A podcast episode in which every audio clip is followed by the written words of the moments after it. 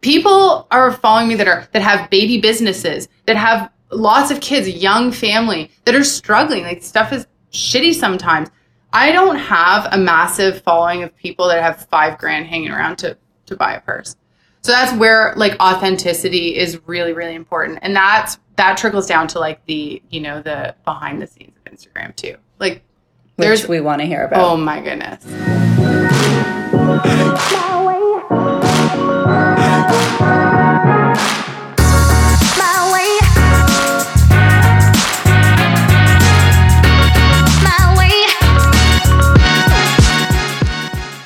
Hey, ladies. Hey, ladies, and welcome back to Herspective. I just wanted to start off uh, with a quick shout out to our sponsor, Intamo Pleasurables, for supporting Herspective.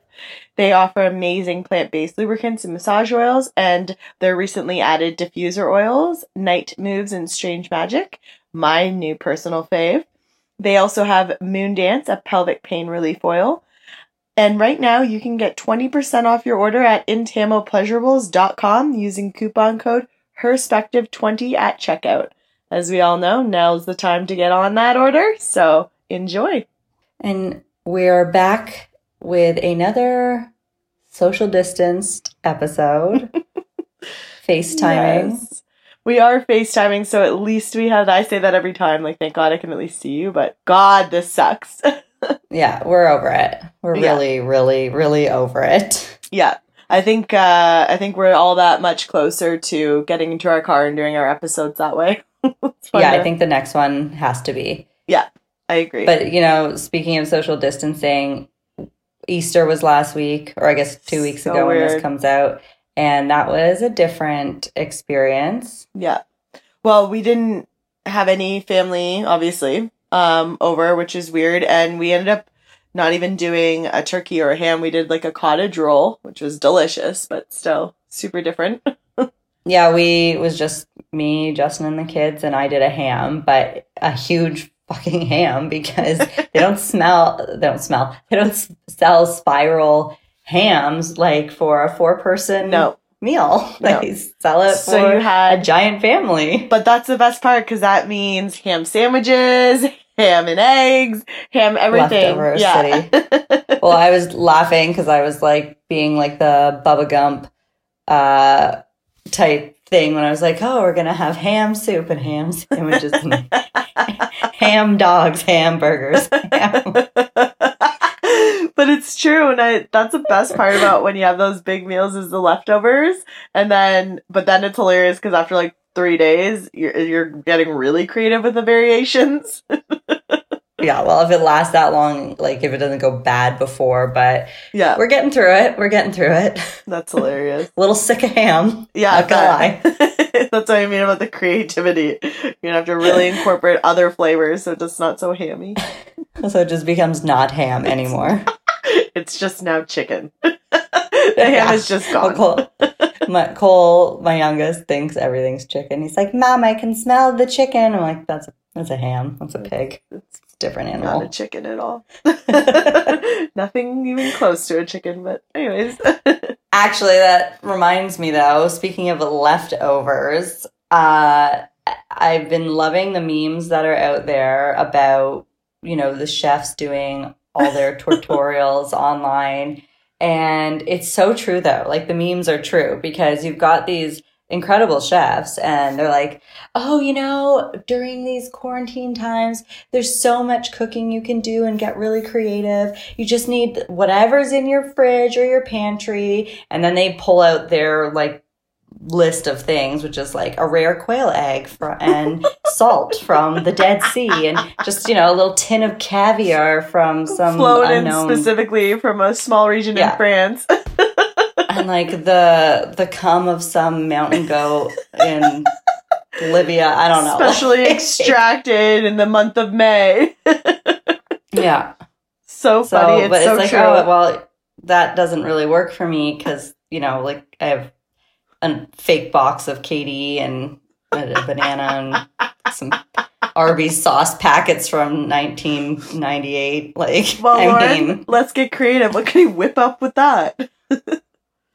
that I don't, I don't know. Nothing don't that I want to know about. No, Nothing Um, anyone's gonna eat. Let me tell you that much.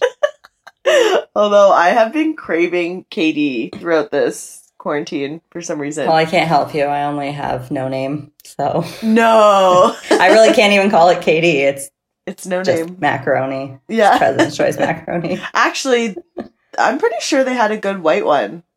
Was Yeah, it- they did. That's my favorite one. Yeah, where is that? I love that. I, haven't love that. that in ages. I forgot about best. that. Um, next time I stock up for my bi-weekly grocery shop, I'll have to take a little gander at that instead of the KD. Well, it goes fast. That's a hot commodity on the shelves these days. People just scooping up things like that. So yeah, it's good luck to crazy. you. It's crazy what goes uh, fast. So obviously, when I go, it's every two weeks, and you know, as least amount of time as possible. But um, the last time I went, I was craving. Um, so weird because I guess there's so much time in the day to really think about these things. But I was craving a frozen burrito, and Ew. yeah, I know it's. Oh my god, I fucking wanted one so bad. And um but there was none left. There's just like it's weird what's being taken off the shelves so quickly uh during the, Yeah. the quarantine. I guess burritos are also a hot commodity.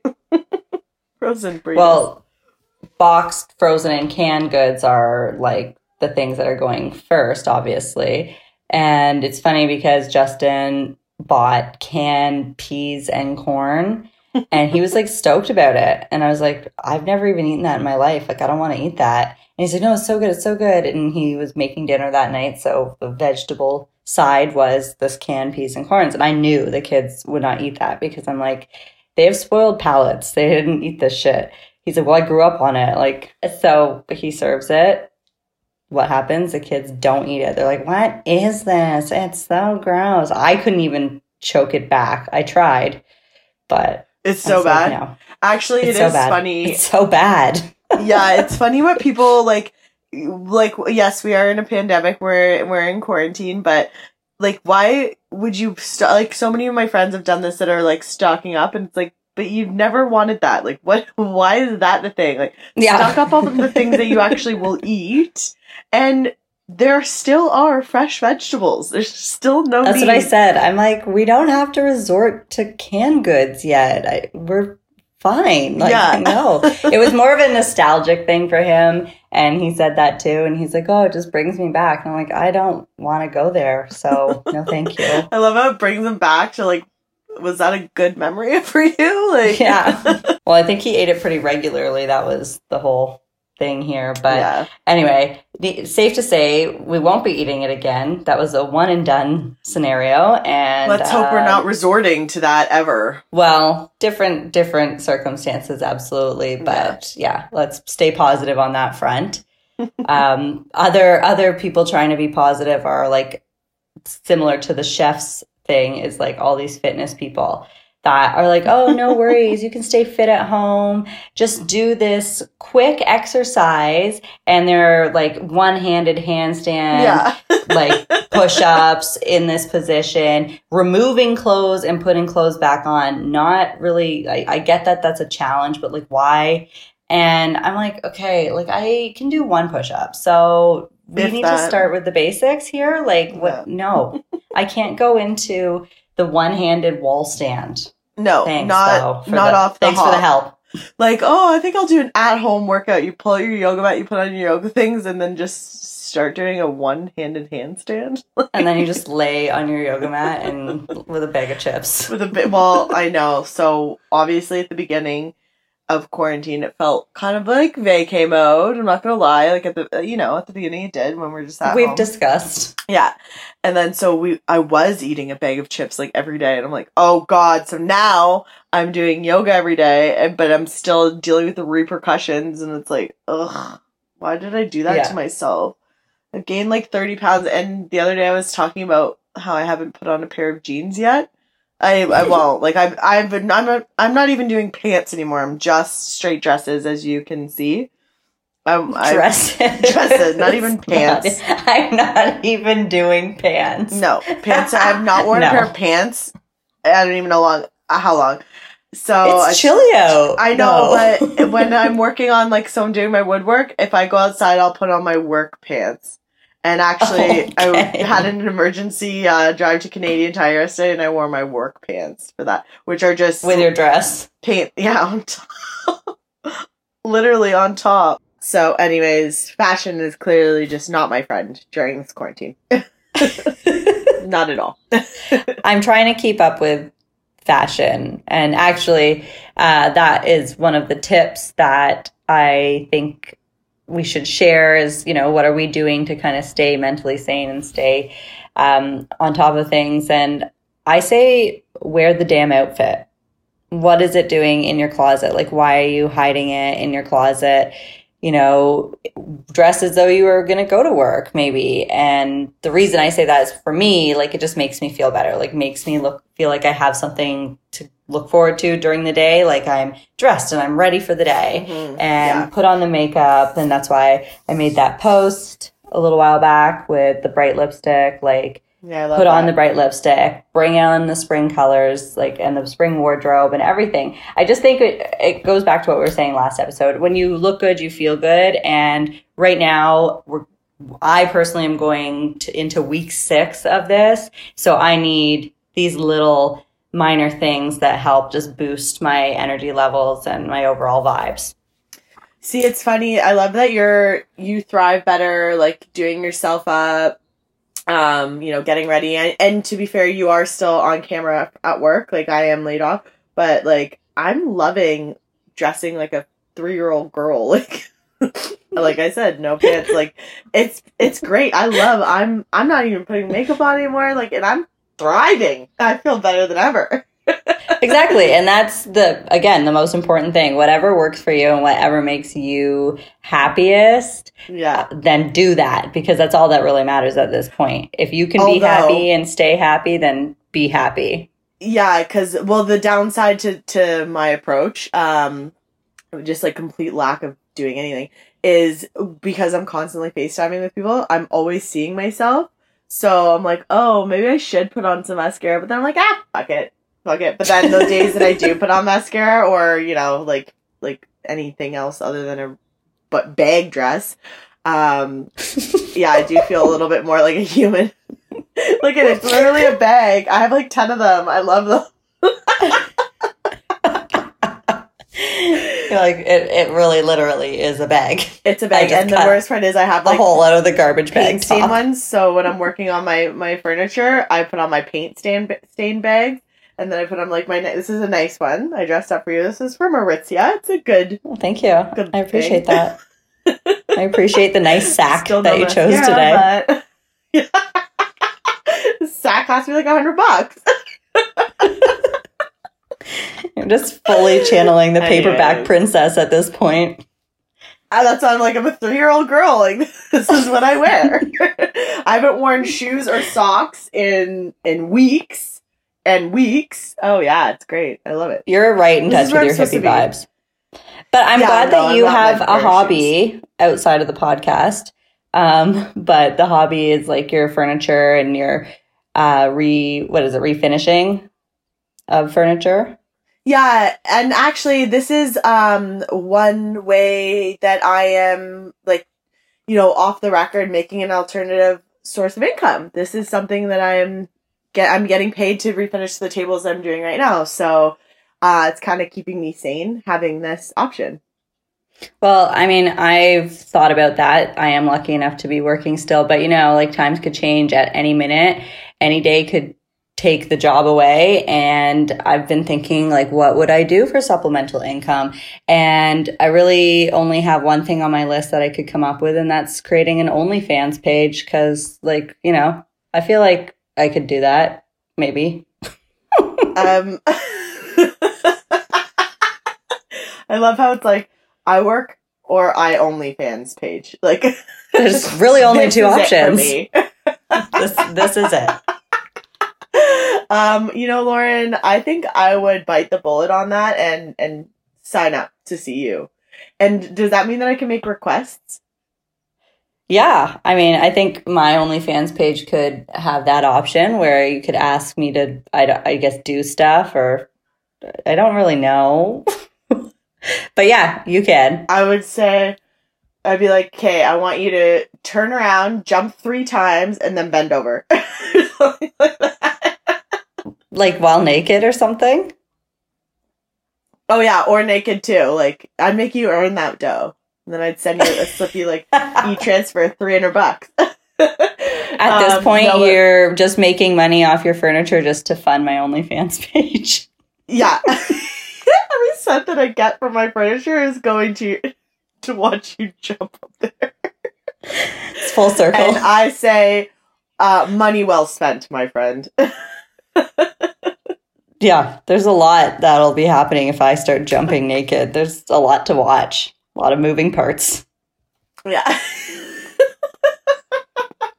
you know what, guys would be super lucky to see that. But anyways, um, no, it's really, really funny. Um, when I was looking at our notes and and seeing you put that there, I thought you meant um, make a fan page as your as your only alternative source of income.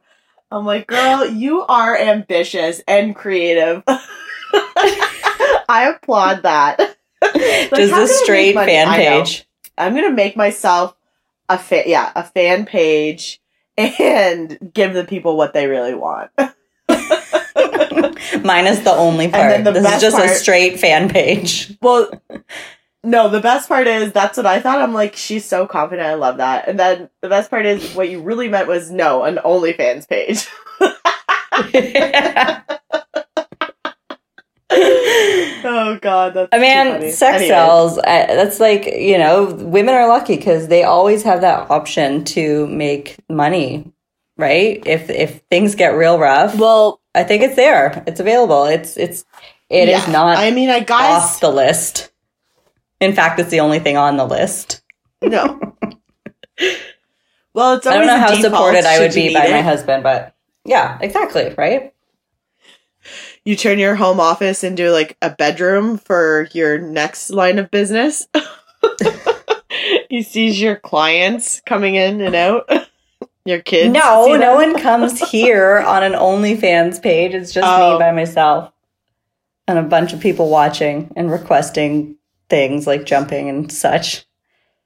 Oh, I feel like they would get more. So you would have to turn request. your that room into something though. or I could just use my bedroom Yeah. that already Jump exists. up. or that. I would prefer to see you with like um a circle bed and some like pleather walls and a disco ball if we're getting specific, if we can make requests. Did you mind So doing that for me? This is your fantasy of me. Well, you better earn that paper. Yeah, you better send that money. I need a down deposit for him renovating. yeah. You transfer that shit right now. Anyways, I, Pay Yeah. first. See me naked later. is taking a toll. I think I need to have more like I don't know, social media clout before I could move into that. Guess I'd need to be like more influencer status. Yeah, that's that's true. Although you could always just change our perspective um Instagram account over to your new your new fan page. Take our followers and run with them. Yeah, just axe the perspective account, just change it to Lauren only page. you know, I go to post one day and I just see it's now replaced with a bunch of nudies of you and like I'm like, what? I oh would hope you assume that meant someone like hacked our account and then would have to have put my head on a nude body because I don't have any nudes. So No, no, would I would be like, Lauren went and did it, did she? quarantine really got the best of her. Oh, She's fully she on a finally, OnlyFans yeah, page now. she bit the bullet and just went for it. I'd just be like, you go, girl. go on with your bad self. No. No, you would No. come and rescue me and slap the shit out of me and be like, wake up. What are you doing? No. Be outside your house, you're like, I don't even care about quarantine. I have to save you. You've gone mental. you are a mother. Yeah, that's fucked up. Well, don't worry. I'd be already buried in the backyard if I attempted that. Justin would uh, probably have something to say about it. So Yeah, he'd be like, you didn't even send me a nudie. That's the problem. exactly. Well, speaking of social clout, though, we have an awesome show today that's all Yes. about influencer status and being a public figure on social media and how people, these influencers, are opening their lives to everything, to people supporting them, but also to trolling, scrutiny, criticism. Uh, so Yeah. there's a lot of negatives and positives. And we have an awesome guest who has a decent following, but isn't someone who seeks it. And she kind of fell into it, but works with some really major, incredible brands. And she's all about the positivity and only talking about and posting about brands that she believes in, she uses, that bring whatever to her life, anything positive, whether it's per, like a parental thing or mommy or just self care. Um, and she's Canadian, and we absolutely She's love local. her. She's local, and we've been following her for a long time.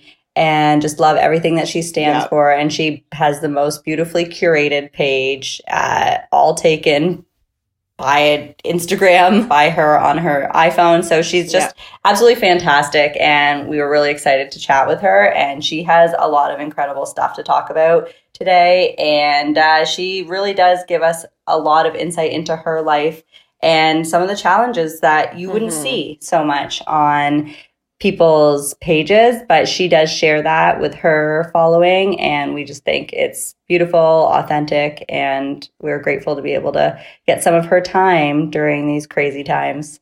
And she taught us a lot about some things which you guys will hear about. Um, and uh, you know went along with our theme of uh, deconstructing stigmas and misconceptions. So really really great conversation we have with her and we, like you said laura we totally totally love her Yeah, so we'd like to welcome the founder of the account Us Happy For, Emily Weinman.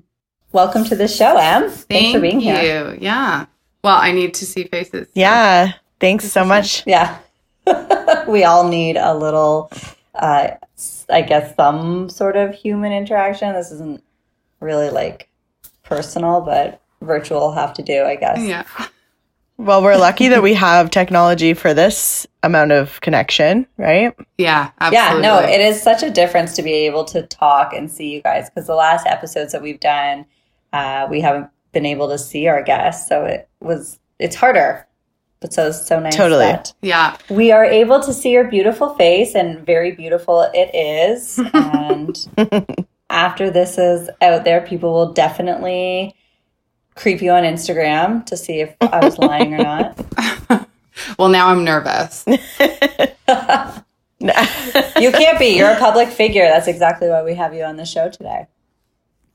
So we want to get into all about why we have Miss Emily Weinman on the show. She is our Instagram mommy influencer. Huh. Which what does that even really mean? like stuff like those kind of titles are thrown around, but what do they really mean? Like what is a mommy Yeah. influencer or a mommy blogger? It's tell us horrible. what you do Yeah, no, it's a good question. I actually I loathed the word influencer for a very long time. I thought it was pretty gross. I still think it's pretty gross. Um, but I I do see where it comes from. The thing is, is that you know, it. I think it means something different to everybody, and for me, being an influencer, if you will, is like making sure that you are responsibly influencing people. Um, so I guess it just means I don't know. I guess it just means I do stuff, and people are like, "Cool," which is awesome. and they're influenced by it. yeah. and it's great Yeah. because I feel like I'm I'm not even sure what I'm doing like minute to minute, day to day. So if people think that uh, that I've got something going on, that's that's pretty great. But I think more than that, it's just like I share stuff that I'm obsessed with, and I've always been very honest about that. I don't I don't talk about stuff that I don't love. I share stuff that helps me. I share stuff that makes my life easier, that makes me feel better. Something that like I mean, as a as a parent and a business owner, something that gives me a little bit of self-love, a little bit of self-care. Those types of things as well make it in there. And I think that's why it resonates with people. And I think that's how I even kind of slipped into this whole influencer thing because Well, that was going to be our next question. Like, Yeah. how did you get into it? Like, what came first? Because you are a mom of two. Yeah. You are a business owner. You are a wife, and you're an influencer. So, how? What? What was the circle of life there? Um, well, it all sort of it started when I was pregnant, I guess, and um, I didn't really have so I had I had fertility issues, and I had a lot of friends that had already managed to have their kids. You know, people that were at the same stage uh, of life as we were, and they managed to kind of expedite that process, and they'd already had children, and so they were already out of the gate we were still trying to have kids. And then I have like a whole second set of friends that were nowhere near ready to have kids. So I started sort of seeking out a village a little bit. Um, our family situation is a little bit different too. Um, and like Nick lost his mom when he was 14. We don't have a lot of family that lives here. Uh, we don't have a lot of family support. We have a very loving family. But like my mom, and you know what, I could see myself being her too in the future. She was like, "Hey, uh, yeah, congratulations on your pregnancy. I'm never going to be a babysitter," and she and she stuck to that. So it was kind of just us on our own. We had no friends that were at the exact same stage, and I started seeking out people. And I started this um, like online group for. So you started it, or you joined one? I started it Okay. for like young parents because I thought that age had everything to do with, you know, like mindedness, especially in parenting. course. Like I need like young parents. How old were you at the time? Um, no, not that young. I was a con artist. Um, I would have been like 28, 20, 20 Okay. 28, yeah. That's pretty young. That's how old I was when I had my first two. So. Well, the difference. So my mom had a her third kid uh, at almost. She was forty, pretty much, and Oh, wow. Oh wow. yeah, she always said to me that it was like so difficult to um, connect with you know like my my youngest brother's peers like their parents like she just felt really Mhm. disconnected from them she was you know like a decade older than them um, or more and she just felt really disconnected. And i love my mom. I i love her but she you know i think that that had more to do with her than her age. Um Right. and like i only i only figured that out once i started connecting with other parents. Like i connected better with people that you know came from the same place as me that needed the same things out of life that i did. You know i'm not going to connect with someone because they're also 28 and having a kid if they're like super granola and super you know like i i have to connect with someone i have to have someone that will have a glass of wine that will swear a little bit that will be really honest Yeah. about how shitty life and parenting can be because Yeah. like covering that part up too with like martha stewart perfection like i will never connect with that person Right. i can't So, so, you seeked out people that were living the same kind of lifestyle you were. yeah so I, I morphed it. At first it was like for young parents and then i was like no no no this is not what i'm looking for. So i started the group and i just wanted to find like-minded people. And um, i guess i'm kind of mouthy and i talk too much so it sort of morphed into me like talking about the new place that i went or you know i don't know a f- funny story about like how ridiculous my giant postpartum diaper was and like how i peed all over my oh bathroom my floor I did that too. Oh. oh. my god, it just dropped out of me. oh I it was Lovely. the shock of a lifetime it wasn't lovely. No, I was like, what have I become? I have just peed all over myself. No control. It was No.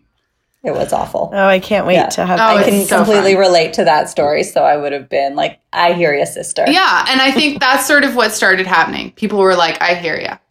Oh, nobody's talked about that before. Yeah, that happened to me too.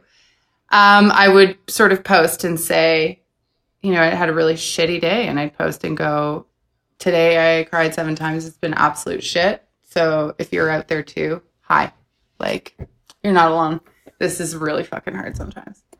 So Um, you were really just giving like realness. Like you were just like, I'm not gonna pretend I'm in this world of rainbows and butterflies.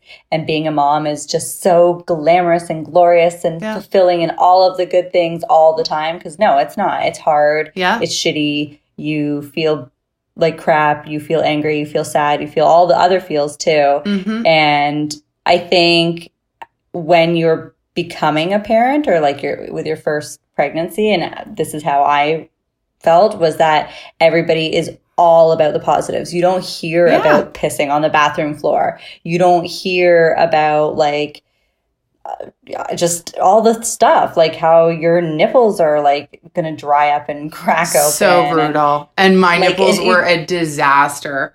Like it just everything was the shits. And I had gone through all these fertility struggles. So I felt like there was this like huge added pressure too for this to be like the glorious moment I've been waiting for.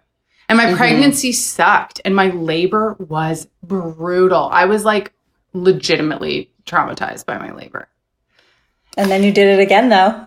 I did. Yeah, I- everyone seems to forget that part, or else nobody would have a sibling, eh? That's I what don't they get- say. I, don't- oh, well, I feel forget. like I didn't forget. forget. it. And this is the I thing that I can't explain about parenthood because it is the shits. It's so stressful. It's so overwhelming. They are noisy. They are messy. They are all up in your business, like all the time. They take over everything.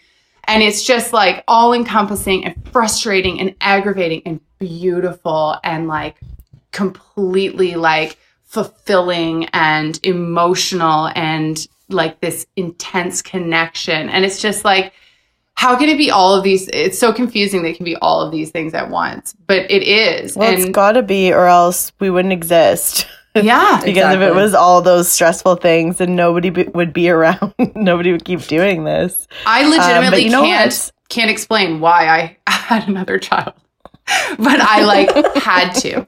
I needed to. You're like, well, It I don't want to play with my first child anymore, so I'm gonna have Yeah. another one. You know what's funny though, guys? You talk about how you back then there wasn't this uh you know like a, an authentic view on parenthood and even Lauren you had your your first son at the same time around that age but now and I don't have kids but all I see from my friends is this authentic view I think it's like everyone from like that time on Yeah. kind of was sick of hearing the crap and was like, listen, there are fucking hemorrhoids. There is shit all the time. It does, it is not rainbows all the time. And that's what I hear all the time. And I am 31. I don't have a kid. And I'm like, I'm not even in a bit, any rush because all I do hear is the authentic views I know of we it. like- ruined it for everybody. We're gonna have like a complete pause on like the growth of humanity. yes. I've Did heard we a couple ruin of it my. though? It's birth control for sure. I'm going to tell you that. Like, I heard a couple of my best friends, uh, I heard it, uh, the birthing process, um, where I can hear like the worst guttural sound. Like, it's hideous. Yeah. I'm like, I'm good. Like, I'm okay with not doing this myself. yeah. Not gonna lie. It's intense. It's intense. I mean, yeah, like, and obviously, as moms, we could totally talk about all of that for a thousand hours. But like, I just think that, like you said, Jess, that now you hear the realness of pregnancy and having a baby and being a new mom and all of the things. I think that's awesome. Like, I kind of wish that was my experience. Like, Mhm. I, I wouldn't say I learned the hard way. Like, there was a few people, like, my mom was kind of real with me. She was like, listen, you're going to hate them sometimes yeah. and and want to run away. That is a gift. like, If oh. you can give someone Yeah. that, that's a huge gift because 100%. makes it's like you're human. This is okay. Yeah. It's Yeah, okay. that's what it is. It- and and That's the important really- point Yeah. to say it's okay to not be happy Oh. One hundred percent. The amount of guilt. okay to feel guilt for not being happy one hundred percent of the time. It's Yeah. okay to not want your children anywhere near you. Like so that is a huge huge thing that I would have benefited from if I like if someone sat me down and was like, "Listen, this is what's going to happen at, at many points throughout your parenthood." And I think I gave that to some of my friends because I was one of the first out of my core group to have a child. And then I was like, listen, like you won't love anything more. It's it's crippling how much you love this Mhm. little thing. Mhm. But at the same time, you will visualize like, what if I just threw it out the window? Totally. totally. And you cannot explain that to someone before they have children without them thinking that you're certifiably insane. Like Yeah. you can't. Well, I I don't think you guys are insane, and and like I said, uh, it does kind of offer um a bit of birth control, but I think that's just my not my preference. I'm I don't think I'm naturally inclined to want to be a mother. Um, I think that if I had a kid, I would really like my kid, but I wouldn't see myself as being like a mother nature reincarnate. Like I'd be like, hey, yeah, that's great, whatever. But like, you know what I mean? I'm not really motherly like that. But I don't know if I would, and I understand why you guys wish you kind of had that because then it's like more relatable when you're going through that. But it's not. I, I don't think it's changing much. Like I hear all the craziness from you guys and the the fun stuff.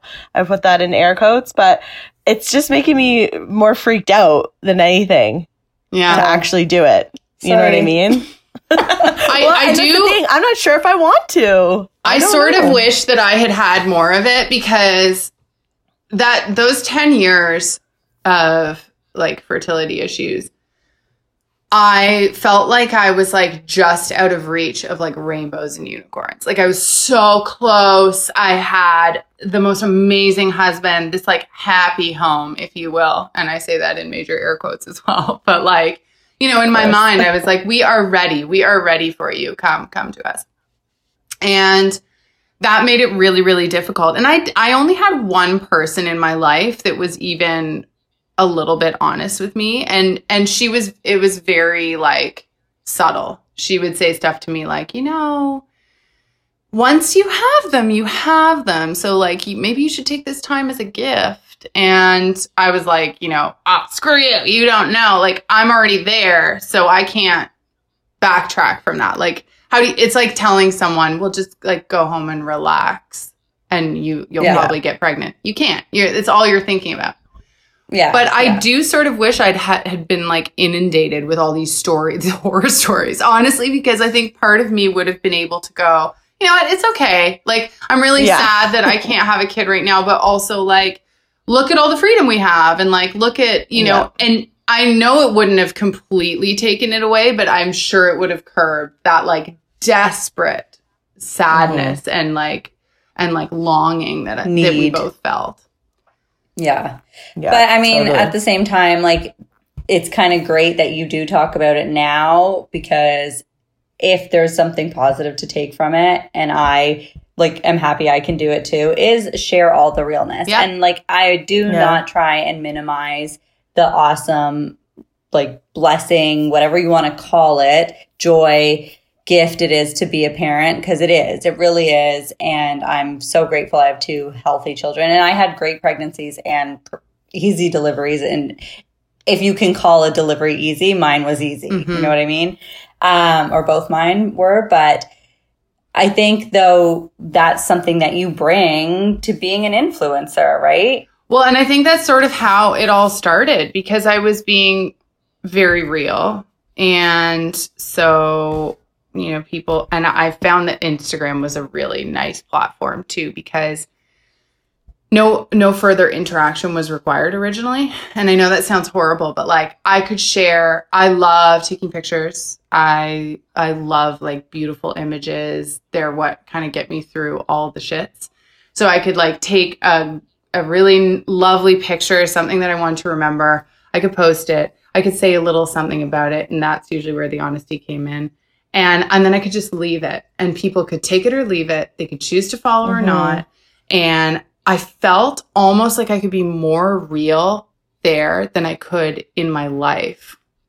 And so I Mm, started, interesting yeah, isn't it? i can i can relate to that a lot actually So I'm I actually, I don't talk about my emotions ever in my life with my husband. Oh, He's the emotional one. I don't talk. Oh, Wow. Same, same on this oh, side. Isn't it funny? Like I don't, I don't share how I'm feeling. I don't talk about how my day went.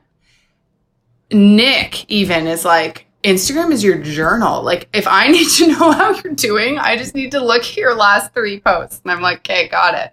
Like I'm not a sharer. I'm not a weepy person. I'm not an emotional person, but I am on there. And it's it's not anonymous anymore. It's not distant anymore. It's like there's a lot of interaction. There's a lot of engagement. Mhm. It, but it's changed, and it's almost like it's changed slowly enough that it hasn't bothered me, and I've al- allowed myself to continue to share on there. And people Yeah, responded to that change.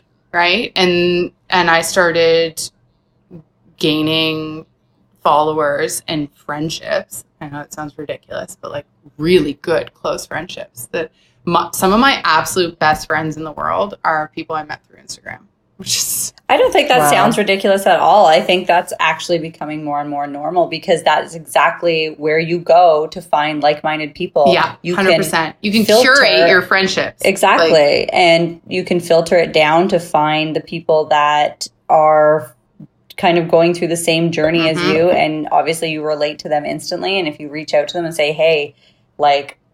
I live the same life as you right now. Like, I'd love to chat. And they're probably like, thank God, me too. yeah and i don't see why friendships can't be born out of that and i think that's another interesting thing is and that's why influencing is a thing because we are open to being influenced by some stranger on a tiny screen yeah because of things they post like because Well, of we're not just open to in. it.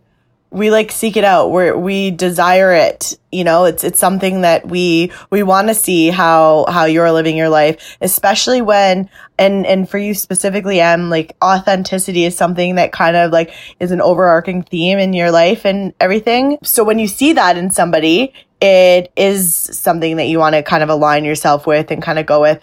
And you know, that's the way of the world. Social media, those type of connections, online connections is how everyone's kind of going for. It's how you find your partners. yeah So why it's not weird that you would find a friend like that as well, especially when, like you said, you can kind of narrow it down and find like-minded people. It seems and like the most going to logical get thing. even more and more relevant considering we don't know how long we're going to be cooped up in our homes oh for And sure yeah. So Yeah. the coronavirus is obviously majorly impacting how people socialize now Yeah. because they don't have another choice really. Like you have to socialize over a screen or you don't socialize at this point. Yeah. Which Well, is sort of like cool I sort of feel like I'm an old hat in it in a way, which is embarrassing to say. But like I've been doing this for a few years. I have all these weird online relationships. I've been so busy with like, um, you know, I have a neurodiverse child. I have a, a business, which is like another child with my husband. Um, we work ourselves to the bone, and then I'm also doing the Instagram thing. So the amount of time that I can actually like get out and do stuff is pretty limited. Um, and so I, I've sort of been like, I've been joking with Nick how I've been like in quarantine for years. like I've already been doing this. Yeah, you got a lot on your plate. Yeah. You're a busy lady. I actually want to, yeah, I wanted to talk to you about all the things you just mentioned. Um, your your business that you have with your husband and your neurodiverse daughter and and things like that. Mhm. But before we did, I wanted to just circle back on one more thing about the influencing life. Like, what is some of the behind the scenes stuff um, that we don't really see as people who aren't influencers? Oh my gosh, I don't even know where to start. So I guess okay, so I hate this whole authenticity thing, but it is it is a theme that needs to be recognized because being authentic means that you can actually influence as far as I'm concerned. Because if I'm if I'm only talking about stuff that actually pertains to my life that is good for me and good for my life, then that's how I'm connecting with the people that are choosing to follow me because they're choosing to follow me because they have a similar life or they have some point of connectivity. So if I start talking about like this weight loss coffee, I mm. I'm gonna automatically disconnect from like a huge portion of my followers because This weight loss, what? coffee, it's a thing. Oh, coffee. You haven't seen yeah. that? The weight loss teas Yeah. and the weight loss coffees. Yeah. And it's Okay. like take that and all Yeah. of a sudden you'll be a size double zero. Right. like when the Or even- Kardashians or hold even- it up and we're supposed to pretend they didn't get Brazilian butt lifts, like that Yeah, type of yeah, thing. Yeah, totally. Okay. or even like even something that's not as blatant. Like if I start um, talking about like this new purse that costs five thousand dollars, I'm going to disconnect from my following completely because people are following me that are that have baby businesses that have lots of kids young family that are struggling like stuff is shitty sometimes i don't have a massive following of people that have five grand hanging around to to buy a purse so that's where Right. like authenticity is really really important and that's that trickles down to like the you know the behind the scenes of instagram too like which there's we want to hear about. Oh my goodness. Oh my goodness. So I've actually been criticized before for not kind of um, going down the rabbit hole that everyone seems to to have gone down. Um, when Facebook bought Instagram, all of a sudden there was so much focus on engagement because they started hiding posts from followers, right? So like Mhm. you only get seen if you get enough engagement, if they if you're considered to be interesting enough to to be seen, to be put into people's feeds. And that was in a way sort of the death of the beautiful Instagram as it was because you got to choose who you wanted to follow. You knew you were going to see everybody's posts and it was chronological and you could follow their life. And now it's kind of all over the map. You only get seen if you get enough engagement, blah, blah. So what people started doing is they started buying followers like crazy. They started buying engagement. And it was, cons- it is still considered a very, very normal practice. It's like investing in your career you put money into your business and people are considering it just that you invest in followers you invest in engagement and you will get more return because you'll get more brands wanting to work for you more content because or wanting to work with you and work and and more um, engagement. And so you know you're gonna make the big bucks.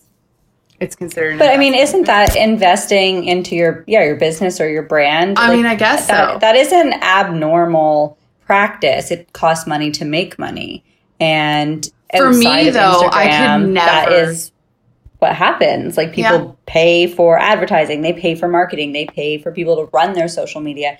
Anything that they can find to help capitalize and bring money into their brand or their business. yeah and yeah, i mean that's just the thing. It takes away from the authenticity of having Yeah. those actual followers, those actual that actual engagement. When you're Mm-hmm. just buying it, it's not real. No, and I I, mean, get that to an side extent, of it. it I might just be- think it's not um it's not like a surprising practice, I guess. Absolutely. But and when you well, hear no, it, People you, want to capitalize and monetize on everything, mm-hmm. whatever Yeah. they can.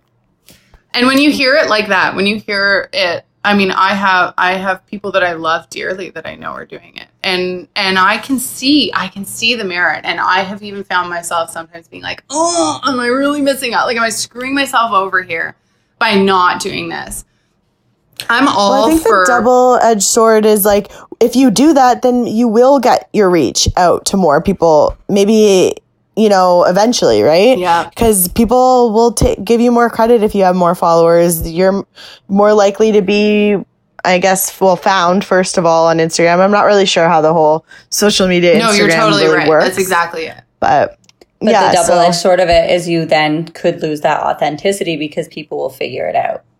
Yeah, you're and and when followers. where's the line right where's the line if you're Mhm. buying Yeah. if you're buying followers and you're buying engagement and then like are you are you reshooting all of your instagram stories are you starting to really worry about who you're reaching about like are your relationships with your following suffering because you don't even know who they are anymore and you don't know who's real or Yeah. fake are you Yeah. being yourself are you starting to like stray from that and that was my whole thing is that like i i always felt like if i could just not try i've never tried to grow my following ever i've never put time or effort into aside from like maybe you know commenting on some people's posts that i genuinely like and hoping that the engagement comes back to me i mean i think that's sort of natural um, Yeah, and of i course. spend That's time on it for. yeah That's exactly what the platform is for. But other than that i've never like really pushed for it. And sometimes i feel like i maybe missed an opportunity but what i gained is i have a really loyal loving following um like that's reasonably sized. It's easy to manage. I have like tons of engagement with everybody both in dm and like on my photos. And what happens there is that you like you build trust.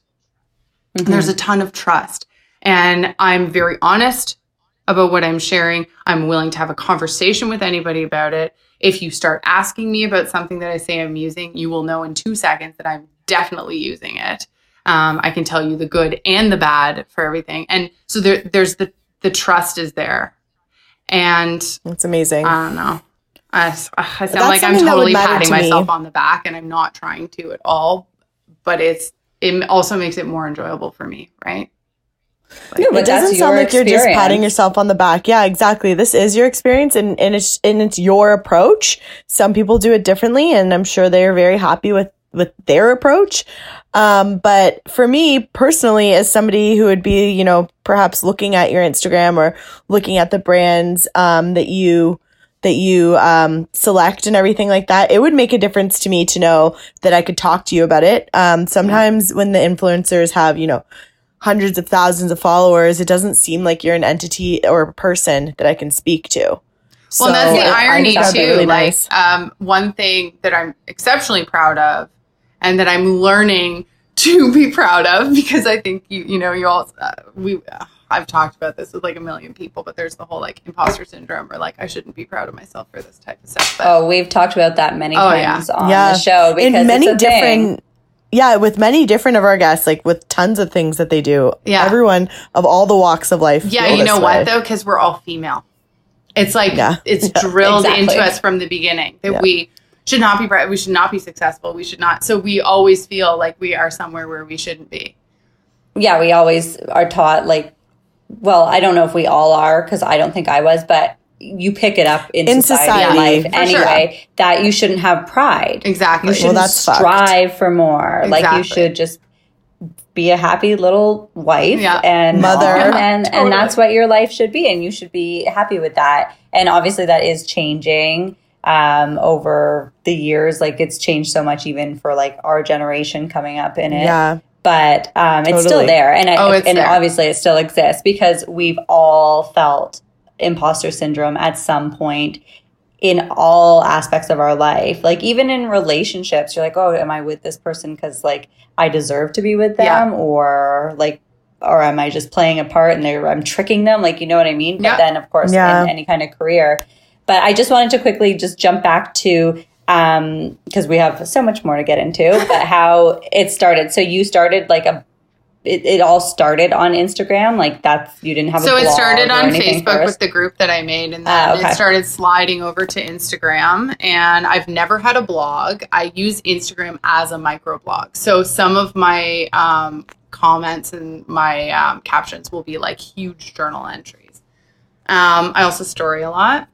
And it just it grew and grew and grew, and I started um, getting offered. Like I started getting messages, and I remember the very first company that really ever contacted me with a, a long term uh, partnership was some uh, company called Eliza Lou Clothing.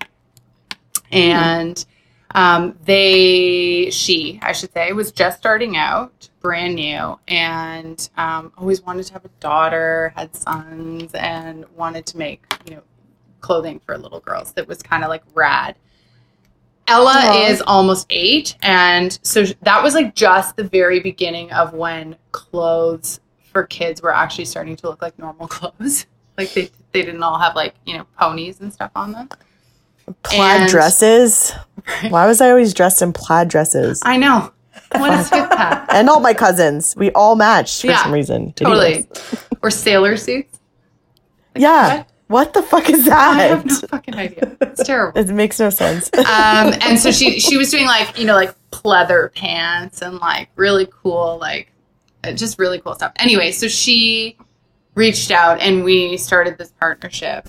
And Ella was like the cutest little baby ever. And there's so much criticism that people throw out there for putting your kids online. And I've heard it and I felt the pangs of guilt about it. But I longed for this baby for bloody ever. She came out this sparkly little gem.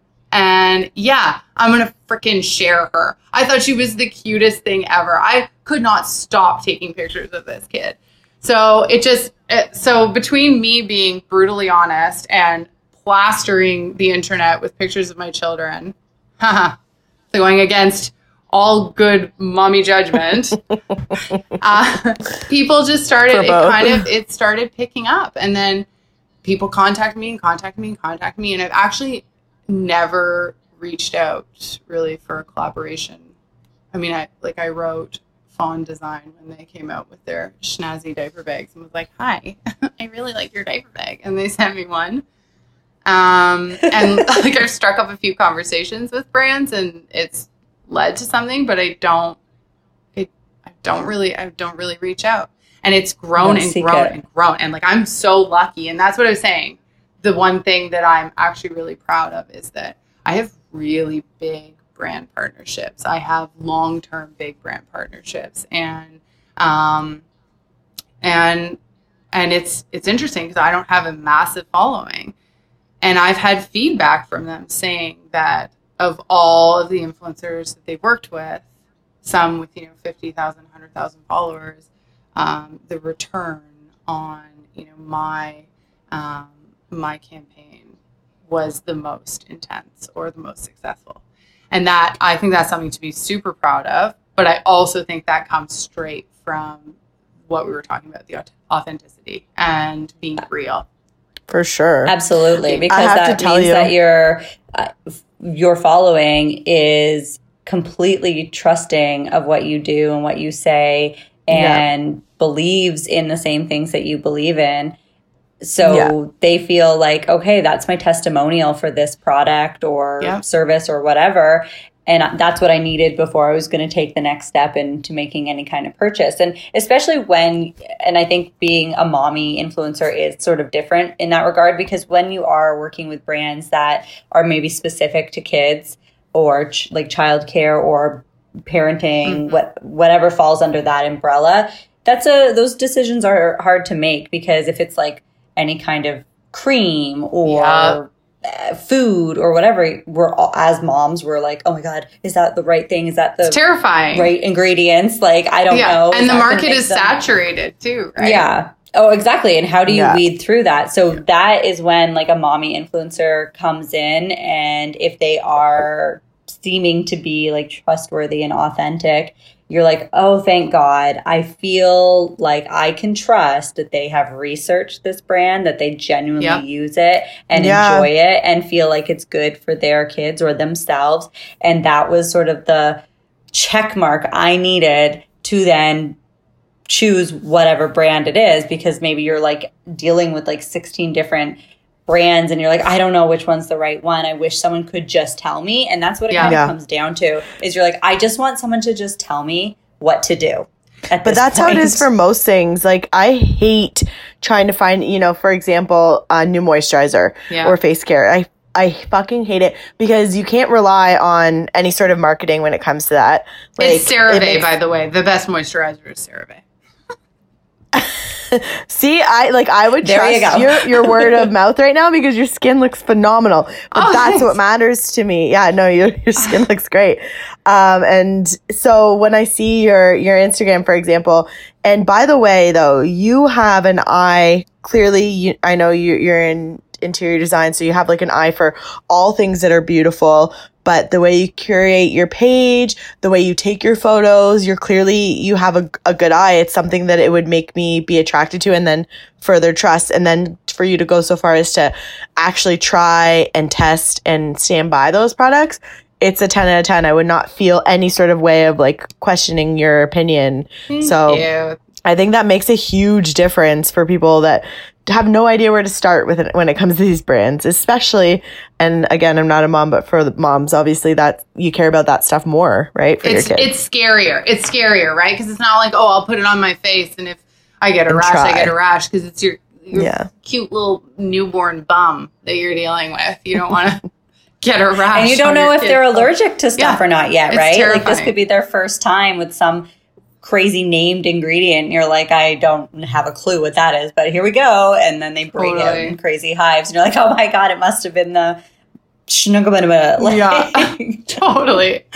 So, with all that being said, so you built a following kind of by accident, like Mhm. which just- is very impressive. yeah, which is very impressive. And what are some of the brands that have reached out to you, and like what do they have a specific reason why they're reaching out to you? Or is it just like, oh, she seems like she's got that kind of picture perfect imagery that is in line with whatever their brand represents too? Um, I think um, I've worked with a few different agencies, and I think uh, I was very lucky to to build up a, a little bit of a um, reputation for having like successful campaigns.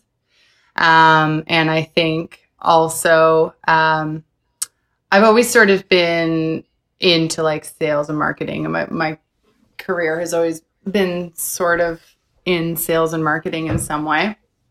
Um, and I hate saying that because to me, sales and marketing, people automatically think dishonest. And like, there's a theme in our conversation tonight. And I consider myself to be very, very honest. But I also um, am a little bit markety. So, like, my brain just works But like that. you know what? Sales does I'm have a bad rep, but I don't think it's always, and so am I.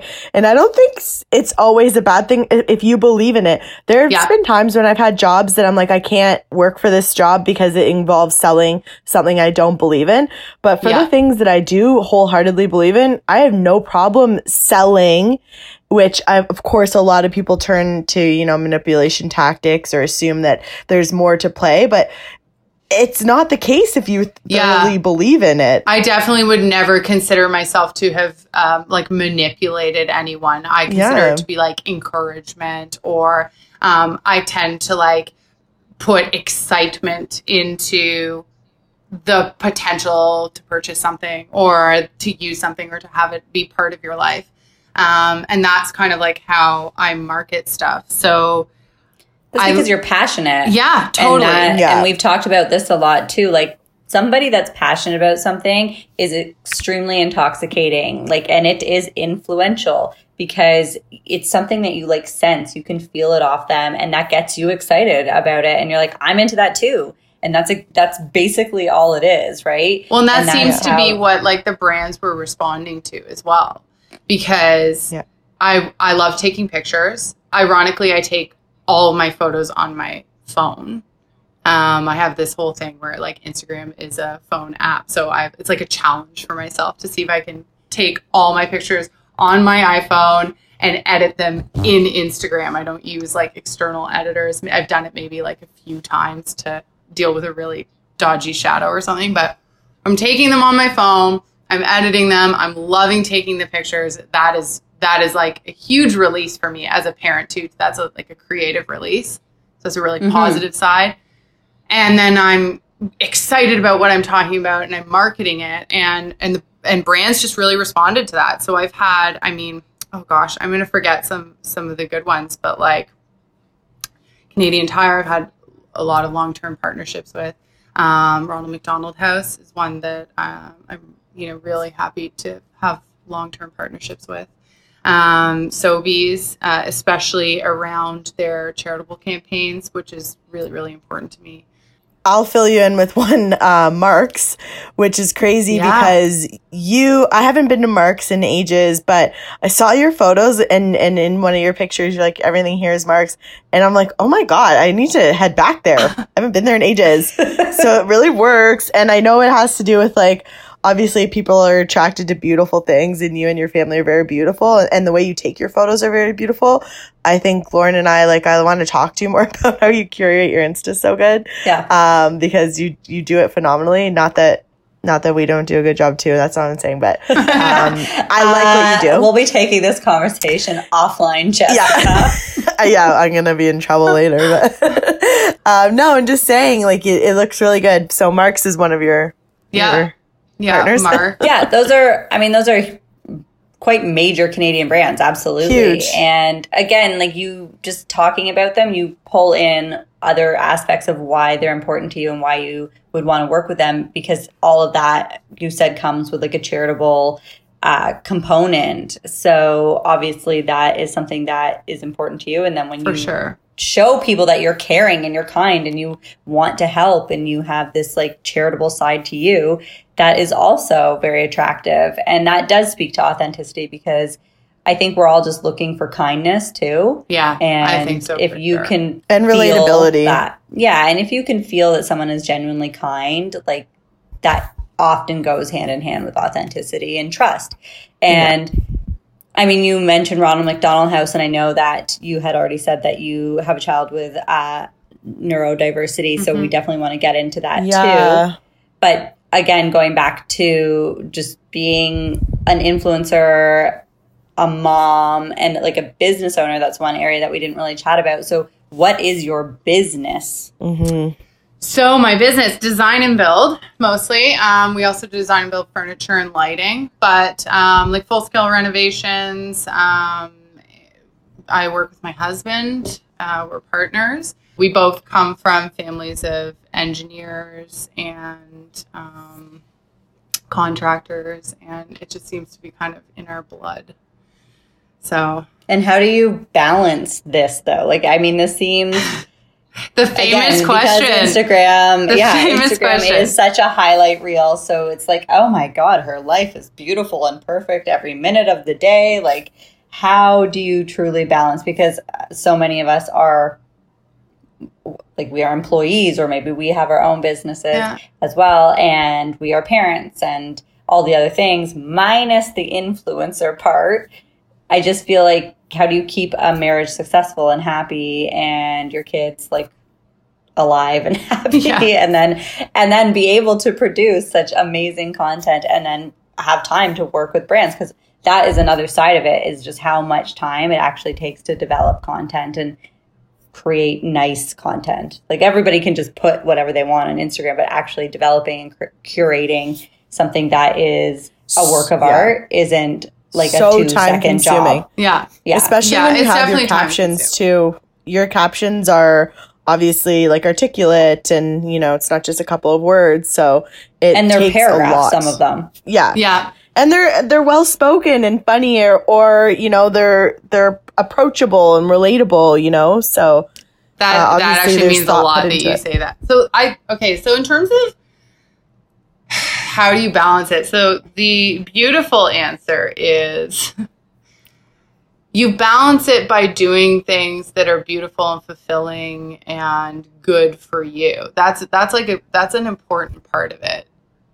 And in a way Instagram does that for me and building furniture and lighting does that for me. So like each and everything that I'm doing has a component that is incredibly fulfilling and just feels so good and gives me life. So that's part of balance is that you you know choosing to do stuff in your life that you don't absolutely loathe.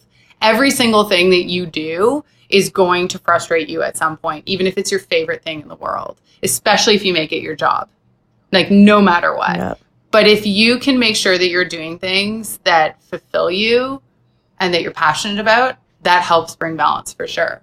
But the, the truthful answer is is that there's actually no possible way to have balance when you have that much on your plate. I don't think there's a possible way to have balance when you have a business. So something's got to give at any time. So I always say to Nick, like, I do a lot of things really badly if I'm doing them all at once, or I can choose to focus on one thing for a given time and sacrifice some other things.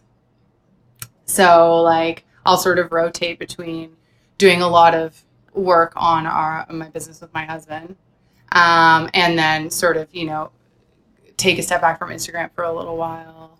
And oh God, I just wrote this whole whole thing about, you know, everyone's working from home with their kids right now, and it's Yeah. new for so many people. And I stayed That's silent. been a for- treat. yeah, I mean it's it's not fun. I stayed silent for a really long time because to be honest, I was a little bit frustrated because I saw everyone starting to work from home with their kids, something I've been doing for 8 years.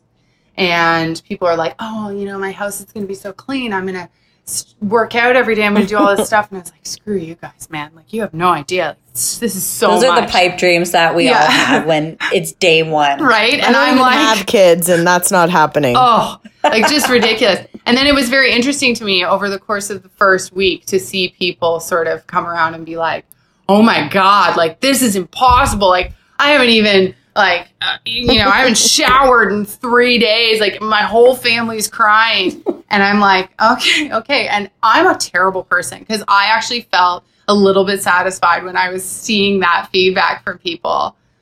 Um, but it's not it's not because I was being nasty about it. It's actually because I've had so much criticism for myself and the fact that I Mhm. feel like I can't balance stuff. And I've seen this stuff online now where people say stuff like, what we're being asked to do is impossible. Like nobody can do this. And I'm like, oh, oh wait, I've actually I've actually been doing this for eight years. Not perfectly. I'm human. Nobody can do this perfectly. Nobody's knocking this out of the park, but I've actually been doing this. So then I started to share um, tips for working from home with children. I have had a child home with me uh, for eight years. So even when when Ella went to school, when Ella was finally in full day school, I had a baby two weeks before she had her first day of full day school. So Oh my gosh. it Poor was planning on your terrible. end. If only I could have planned it. I mean, that's the thing. Like with fertility issues, you have there's no planning, but Yeah. like here I was, and I was like, oh, I just screwed myself out of autonomy, out of freedom again. but you know, in those tips for working at home with kids, I said stuff like have a shelf full of snacks so you can shove them in front of your whining children when you're on a phone call. And you know, give them half an hour of your time so that you can neglect them later. And I, I remember saying to people like, just hold hold up and wait till the end of this. Read this all the way through. And at the at the very last paragraph, I said, mostly. I mean, I, I'm totally paraphrasing. I can't remember exactly what I said, but mostly, forgive yourself for thinking about your children like this because you're human. You're trying to do too many things. You have a lot of responsibilities. You can't do everything at once. There's no way to balance it. So you are going to neglect your children for a bit and then you're going to neglect your job. And you can't go back and be totally pissed off at yourself for thinking like how can I get my kids to shut up and get the hell away from me? Because it has it has no bearing on how much you love them. I love my children endlessly and I still think about what's the minimum that I can give them right now to get the maximum amount of time to myself after this. And that's Absolutely. like you have to forgive yourself for that because there's I sure. think that you mothers right now, like I say this to Lauren all the time, how the fuck have you become now a teacher? Like you have Oh, to yeah. still work. we're homeschooling. So how have you it's just great. learned to homeschool two kids? I'm Um, like I literally I'm having a hard time getting through this quarantine, being laid off, being alone. Like you know, like I don't have a kid, so um, I'm having a hard time like parenting myself. And I don't know how Yeah. the fuck you guys are all doing it. So Okay, well, my- we have to. My You have to. phone gives me Yeah. uh, alarms throughout the day. I have an alarm going off like every half hour. And my alarms say stuff like water, drink water, eat with like five exclamation marks because I literally will not have a sip of water or feed myself anything because those are the things that get pushed to the side. Me, I get pushed to the side. I don't sleep. I don't like, I, I go to bed so late and I know it's so bad. But like, there, the proof is in the pudding. I have no balance, but it still is okay because I'm fulfilled. If that makes sense. Absolutely. the if, if you're genuinely chosen- happy, then it's Yeah. You've it's chosen worth it. to surround your yourself with you know your own business, your Instagram business, obviously your kids and your family, and those are things that you are passionate about that you do love.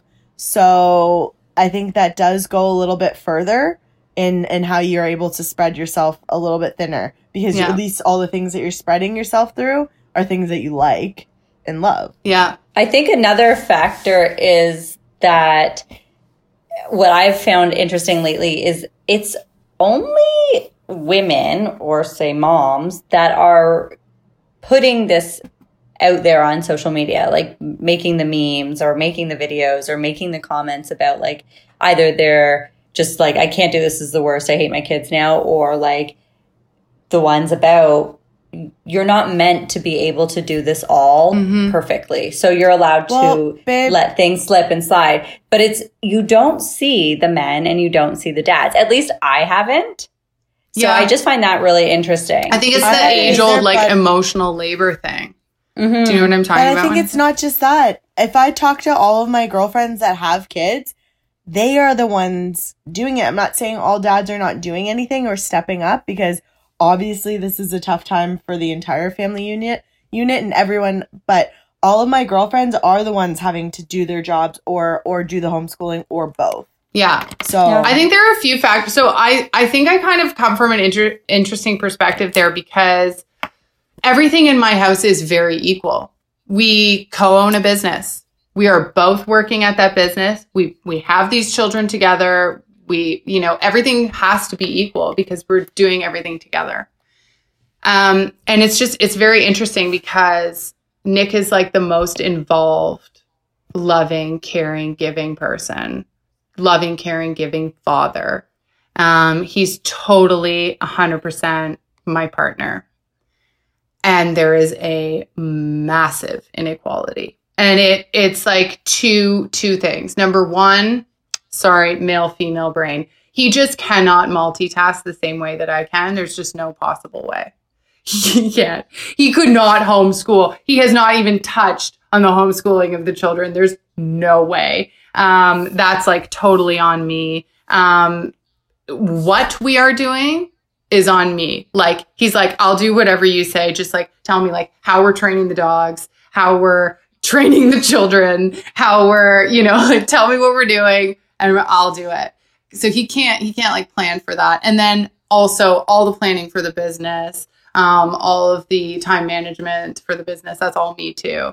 And that's the whole emotional labor thing. Like I think because we're multitaskers and we're capable of taking on more, also because, you know, stereotypically we're more like emotionally connected sometimes, or let's say maybe even more stereotypically, we're we can potentially be more maternal or more connected to our children just by nature. Some or we have argue to.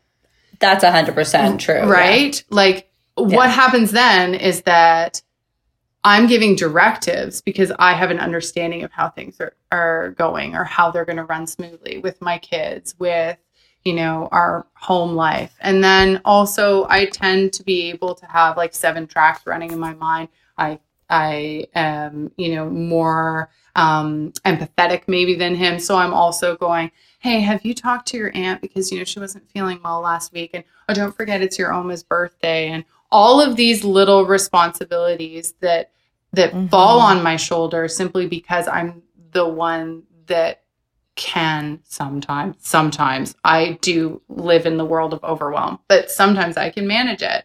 It, it falls on my shoulders. So here I am in a house that should be completely equal. We run a business together, we have a family together, et cetera, et cetera, et cetera. And it's there's just a total imbalance in my house too. Totally.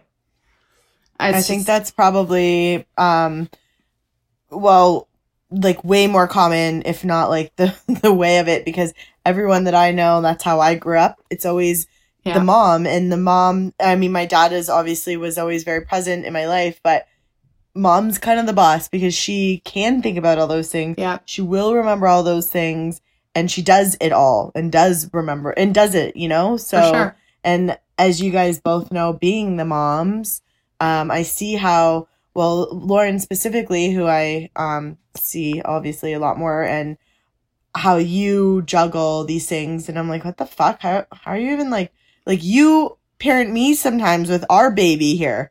I'm like, how the fuck are you even thinking of this right now? Like, anyways, you guys do amaze me. Um, with what you're capable of and i do believe it is a woman thing because even though again like i don't have kids but being in relationships all that stuff still falls on my shoulders. I still have to remember all the birthdays. I still have to do all the stuff and Mhm. you know it's it's unfair but it, i think it's just the way it is. And that i think it's partially society partially how our male female traits kind of have rolled the dice on it. That's we're just better and we will get it done. Maybe eventually these guys would get it together and get all that stuff done but not in the same time maybe not to the same extent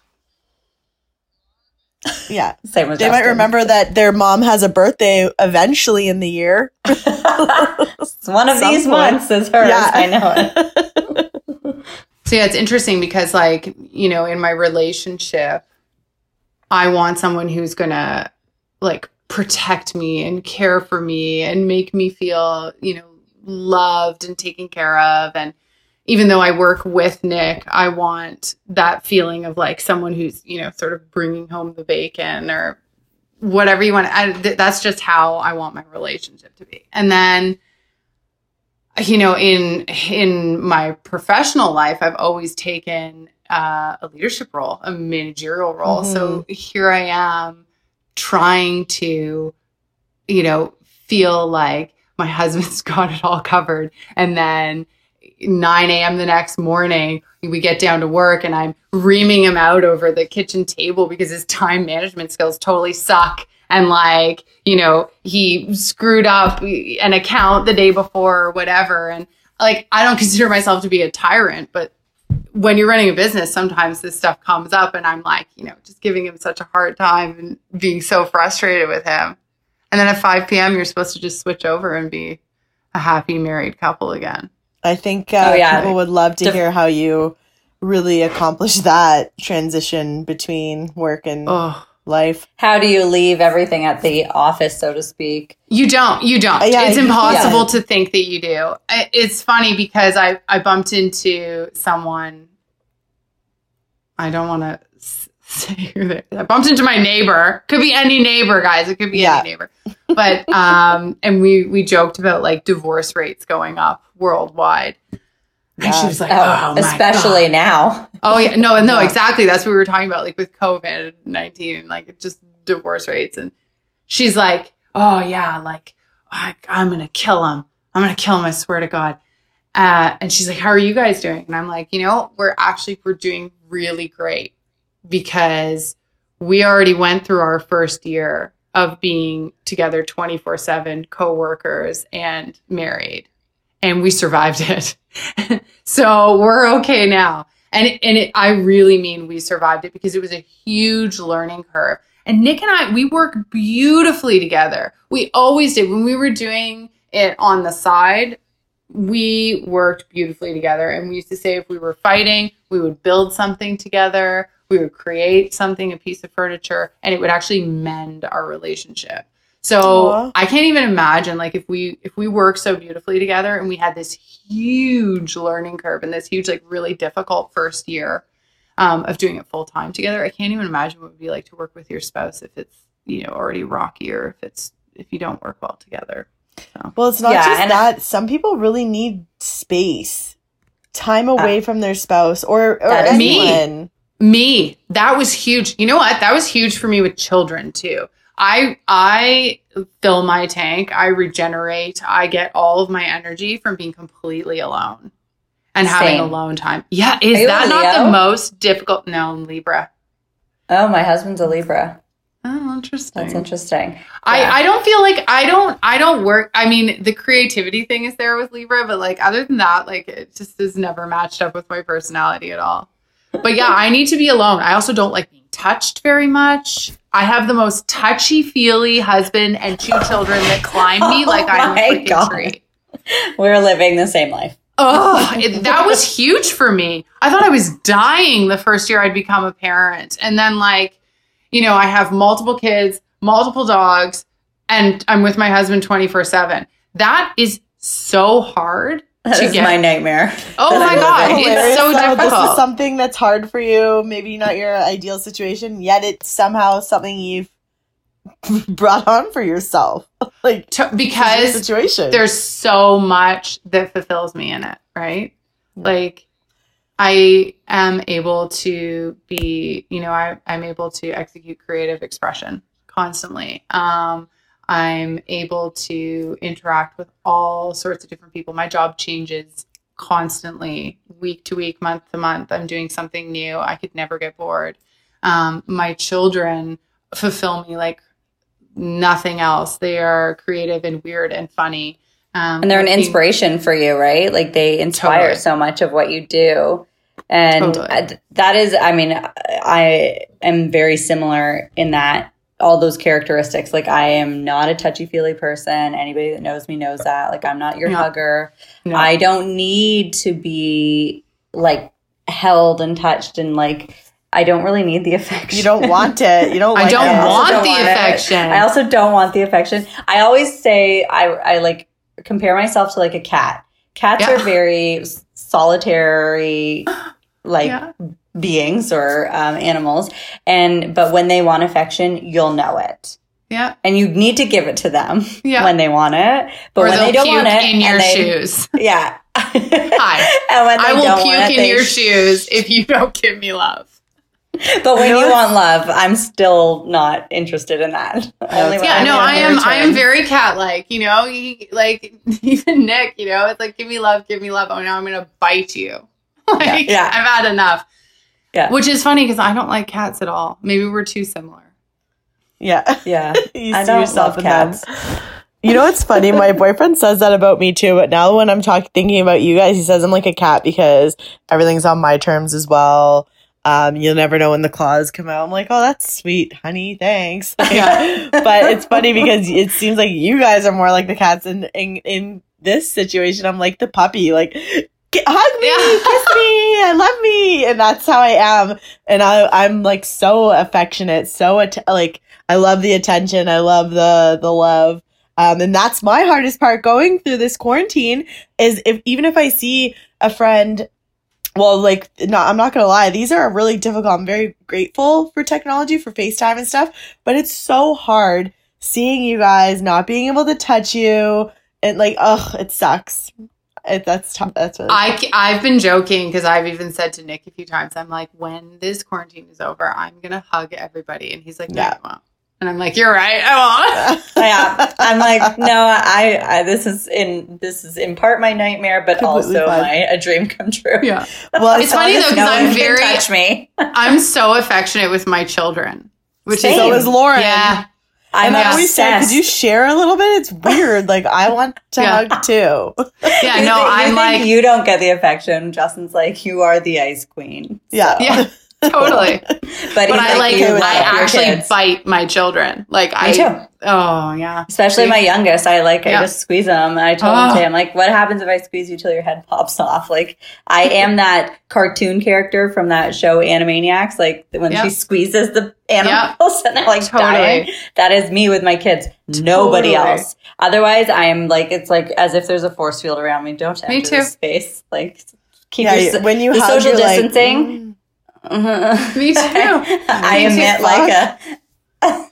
it's like Like- stressful for me. Ugh. yeah. I also like position myself behind other people when I'm leaving like a party or something, and I'm like, "Bye, it's so nice to meet you." Like, I got to Oh, I'm leaving. Sorry, gotta go. Like, I and I'm I'm so so, terrified that people will think I'm an asshole because of it. But I do think like I Mhm. I, I'm not I will have a really engaging, empathetic conversation with you, but I'm not necessarily going to touch you. And Jess, It's you so can attest weird. to that with me. I'm extremely compassionate and empathetic and like understanding, think you're and an I want to be there for my Friends. I want to be hugged. Bottom line. Oh my goodness! I think we've just figured out that Jess is really unfulfilled in your relationship. Yeah. I, it's nothing new. I tell her all the time, like, can you say I love you back sometimes? Like, The sad thing is, I will never be able to reciprocate on the level she needs me to reciprocate. yeah, I'm like this with everyone. Like, I, I know I ask a lot, but I will give it back temple. I will hug you and I will love you. I don't like- want that. That's I know. No. I know. oh my god. Well, it's good to know that Em and I are the exact same person. So Yeah. I've just found like a kindred spirit in you. Um, We are not a lot of us. when There's I not meet a you in lot of us, person, I'm though. still gonna hug you, though. I'm sorry. Bottom line, babe. and you'll get the awkward. I'm coming like, for you. The awkward T Rex arm. I get it all the response, time like, because uh-uh. I hug everyone. Like I hug the corner store lady. Like I, I Oh, hug no, anyone. No, and maybe it'll change now when. I'm allowed back in the world, but it'll probably just be worse. I'll just like be backtracking on all the hugs I missed out. But You know when what? I In- walk into a party, it's just how it is. I just like to touch people and like hold Oh, them God. close and like listen to them. I don't know. My hugs are different. I guess I like just to defend myself for a minute here. I do I do feel like there I I give hugs in a different way because like, you know, I go into the woman at the corner store and like I know her name, I know her husband's name, I'm asking about her kid. I want to know how she's doing if she's feeling better from how she was feeling last week.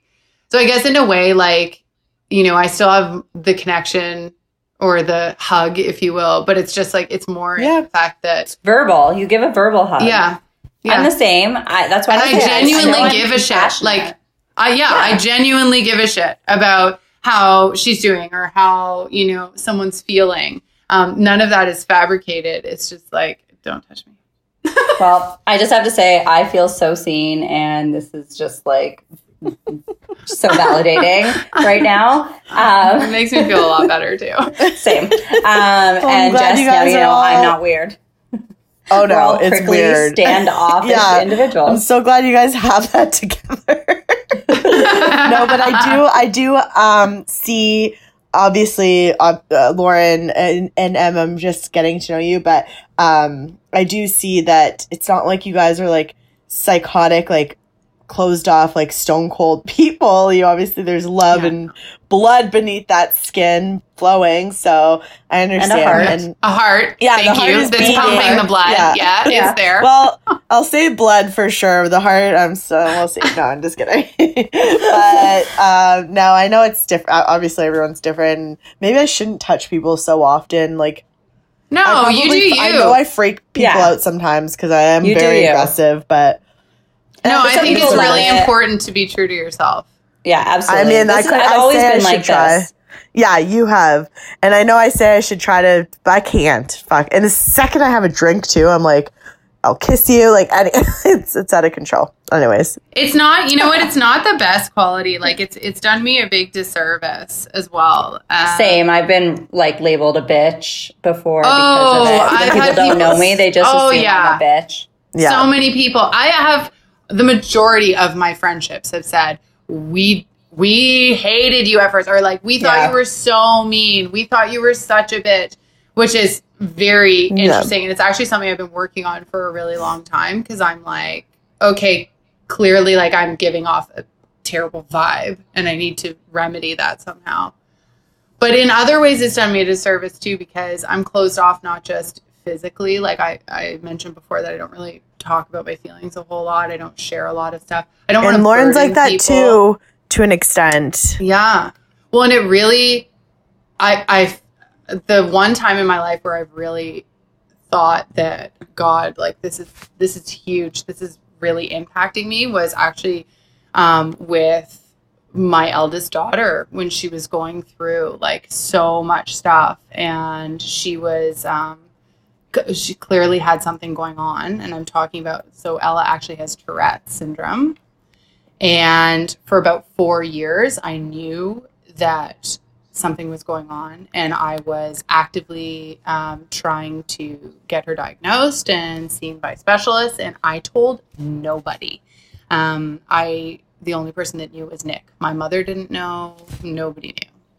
Um, and that's kind of like the one time in my life where it was really apparent to me that like despite whatever baggage I have or whatever makes me me, there are times where you should kind of push yourself beyond your comfort zone and reach out to people because um, that was a huge burden for me to bear for those four years while trying to still act normal, while still Instagramming, while still running a business, while still being a friend and a daughter and a wife and whatever else. and, you know, going through all this shit. I really could have, I really could have used people to lean on. It's something that I think a lot of moms don't talk about if they do have a child with um, any kind of diversibility or disability. Uh, because of the mom guilt, right? It goes back to that. It goes back to shame and how, and we're afraid of what someone may think about us, like judgment.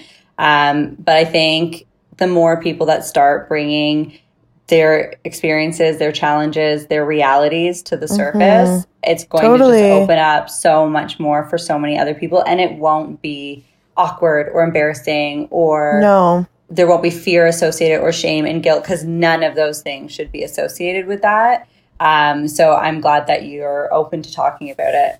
I think it really there's big- a couple of things. I was just gonna say Tourette's is something that people I I never hear about this. I've only Yeah. ever met one person that's ever had it. Like it's it's not a common um I guess neurodiversity.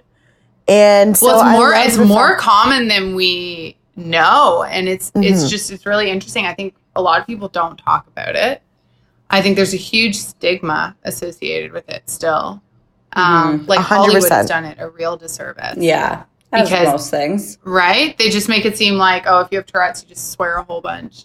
It's a yeah, joke it's like disorder. portrayed kind in of. like an Adam Sandler movie, like Totally. it's, you know, like a funny side. Do you remember. Deuce Bigalow, Male Gigolo, or whatever Yes. this movie was? Yeah. Yeah, and Yeah. he like dated the it was it was Amy Poehler, I think. Yeah, And Yeah. she she had Tourette's and like, you know, I I'm someone that can get a good laugh out of stuff that's you know raunchy and sort of like not appropriate. It, it's it is funny, but it's also not Funny is funny. it- it's not a real representation of what Mhm. it No. actually is, what the syndrome actually is.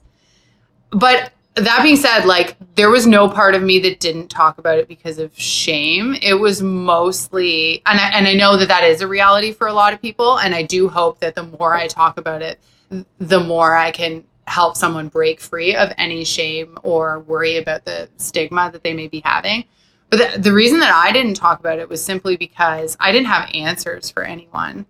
I didn't want people asking for updates because I was stressed as it was already. I was overwhelmed. I had a lot going on and I, I didn't want to have to update people on top of that with with no news most of the time. Like Yeah. uh, yeah, we still don't know what's going on with her. They think it might be a brain tumor. Oh, no, it's not a brain tumor. Like none of that would have been helpful to anybody.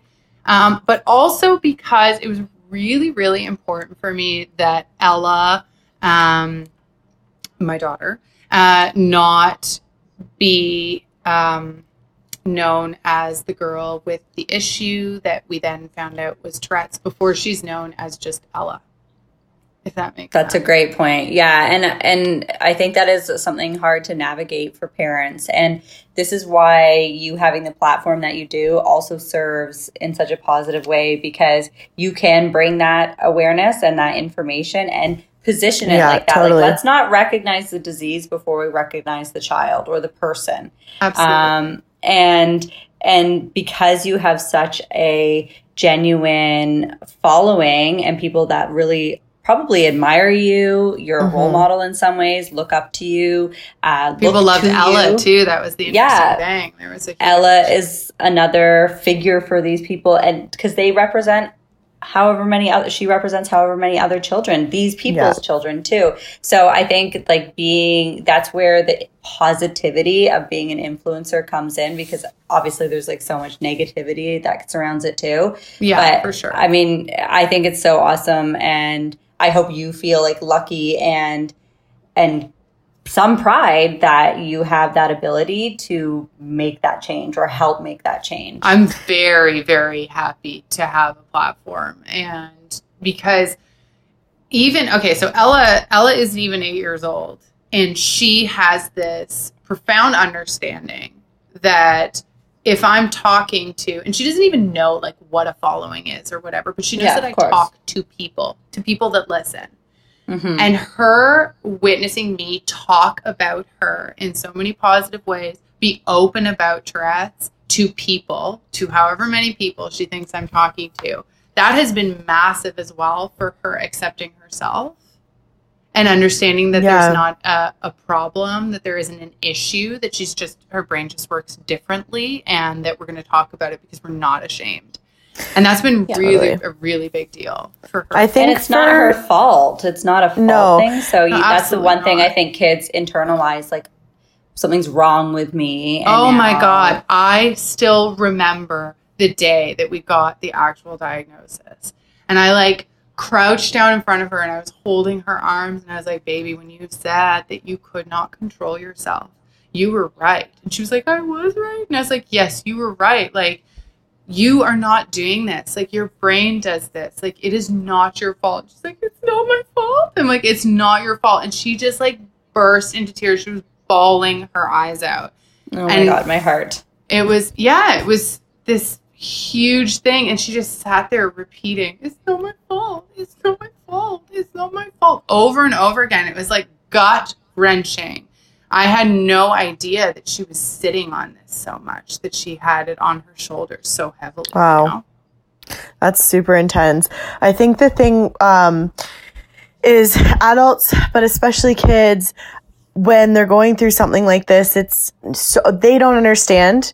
It's hard to verbalize. So of course, it's hard for you guys to understand as parents.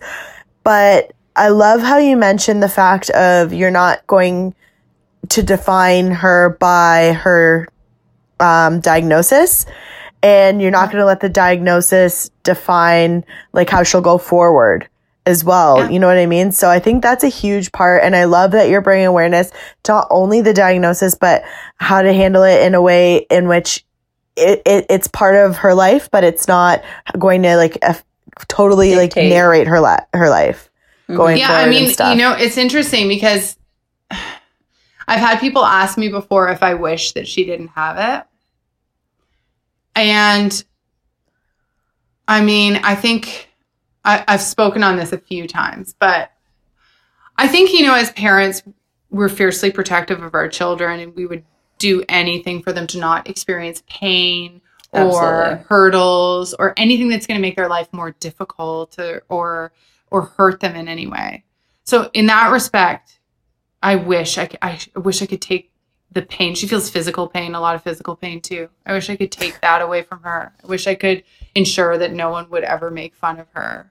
I wish I could keep her safe and make sure she's happy all the time. Yeah, for sure.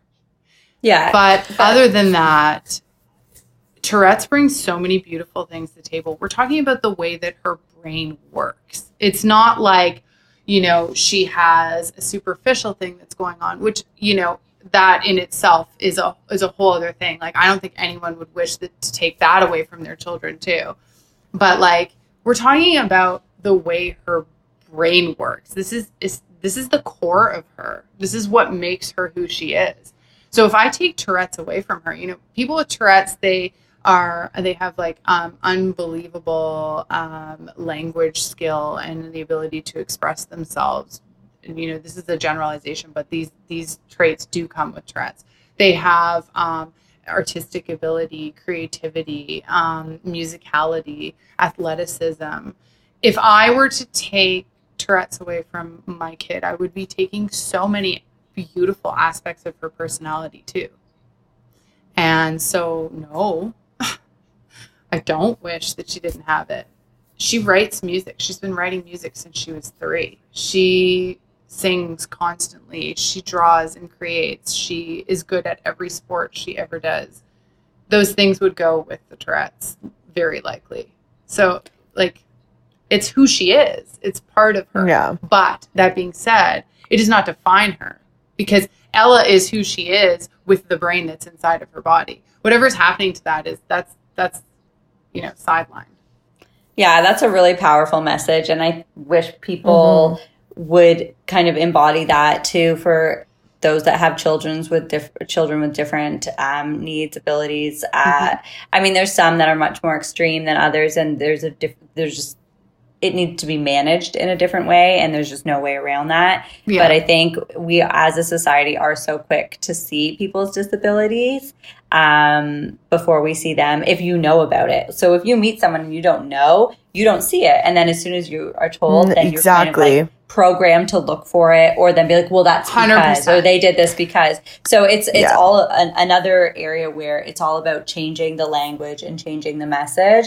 And, you know, if this part of our show today does that for one person, then I feel grateful and like appreciative that you Yeah. were willing Me to too. talk about it. And and hundred percent.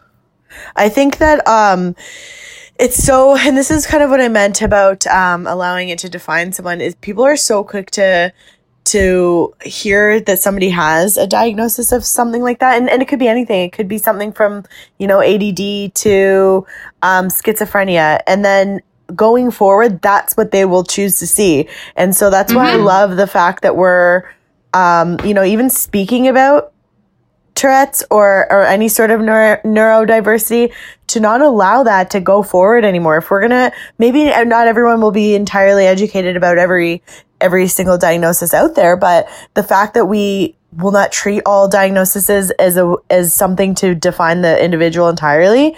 If if we could even take that out of it, or one person could take that from this conversation, I think we're we're we're good.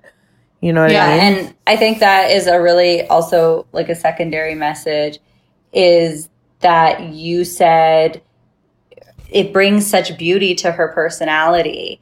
And that is something we probably overlook as a society. And I'm sure I've been guilty of it when I've encountered people 100%. different uh, needs as well, um, because I'm just sort of conditioned that way. But I am working towards looking beyond that and being like, and you're right, like she has Tourette's, but that contributes to her abilities that bring such like amazing things, joy, uh, talents to your life and her life. So uh, that is really important to recognize. And uh, I hope, again, people pull from that and think about it differently. And that's part of why we do this show is like the stigmas around things.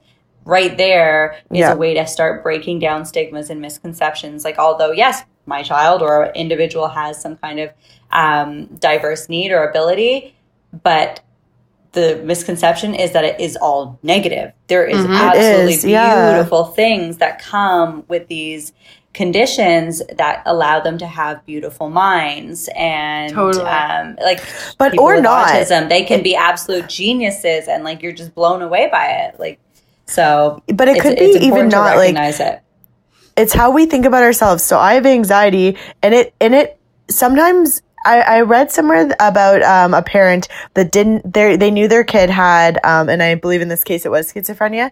They're like, we just don't want to get her late to get her labeled because that's what it is. It's a labeling, and then that changes everything going forward, and including and almost especially the way she thinks about herself. So like sometimes when you put these labels on, it's kind of um, as much as it gives you for more information going forward, the labels themselves can become damaging if we don't as a as a whole as a people kind of consider it in a different way. Mhm. Yeah, and that was a huge role for me uh, in Ella's life is that I had to make sure could, because we had to label it because that was actually incredibly freeing for her. And I don't think labeling is a bad thing. no, definitely You not. need the no, I- information. I, mean, it, I can see the good and the bad of it. And for us, we needed an answer, and we needed to Yeah. be able to tell her, as I was saying, you know, that it wasn't her fault because she Yeah. was going through some serious self-loathing. She would say stuff Yeah. to me. She was four um, when she said to me, um, "Mummy." Um, when the sun goes down at night, I hope it doesn't come up in the morning because I know that I'm going to have a really bad day. And she said to me, Mom, Oh my gosh. um, I'm just gonna cry now." I think I'm going to walk out the front door and I'm going to keep walking right past the corner store all the way till I'm gone. And then you and Daddy and Bryn can have a happy life. oh my god and like just Um, the self-awareness at that age is heartbreaking She has been You know? through it and back by the time she was like five. She went through emotions that people don't get until they're 23. Like it was Wow. gut wrenching and also just like so intense to see this tiny little mind have to process all these feelings. Um, and I It's insane. I'm im- thoroughly impressed by her, and it's just it's very interesting. Like you don't, she's so silent about her inner pain or her actual physical pain. She's got 52 tics actually, and you wouldn't even know it. Like you wouldn't know it, but she's what do you mean by she's made them- tics? So she has different like movements, sounds um, that that she she does that are like neurological misfires, basically that, ca- that cause her to make a sound or do an action that she has no control over. It would it's exactly the same for us as feeling a tickle in our throat and needing to cough, feeling a tickle in our nose, needing to sneeze, needing to blink because our eyes are about to water. It's the exact same feeling for her, but it can be something like. Um, you know, she goes, she goes, a lot. She uh, moves her nose, uh, rolls her eyes to the side. She uh, whips her head back, and that one's a really bad one because she actually dislocates her top vertebrae constantly. So we need like weekly chiro care.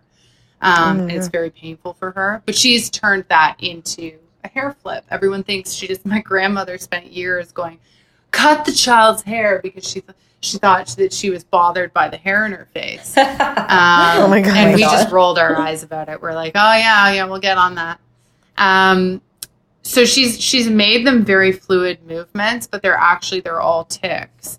And you know, she I can't even remember where I was going with this, but you know, the, these are just like the things that she deals with every single day and they're just so huge and she never complains about it she never says anything about it the only time you really realize it is when she is hurt in a in a tangible way that we can understand. So um, she was on a slip and slide in a neighbor's backyard a couple years ago, and she went on her knees down the slip and slide, and a broken chestnut uh, Oh. sliced her leg open so deep. Oh my from, gosh. Like, sort of mid shin all the way down to her ankle, and it was just like open, like you could see white.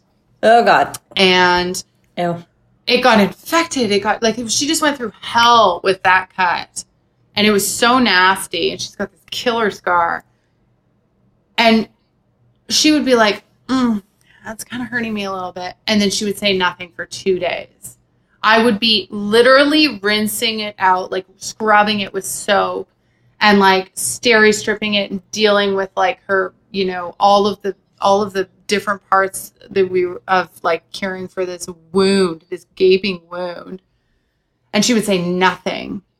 And it's times like that that I'm like, you are tough as nails, kid. Like you, you, all the pain and all the the internal crap that you go through is so big, and none of us understand it because you are just constantly dealing with it on your own by yourself. This tiny little kid. And I can only see it when she has something that I would be complaining about every two seconds that would hurt me so much that I can understand what that feels like and see how little she talks about it and how much she just carries on with like her normal day to day activities. And I'm like, Wow. this kid.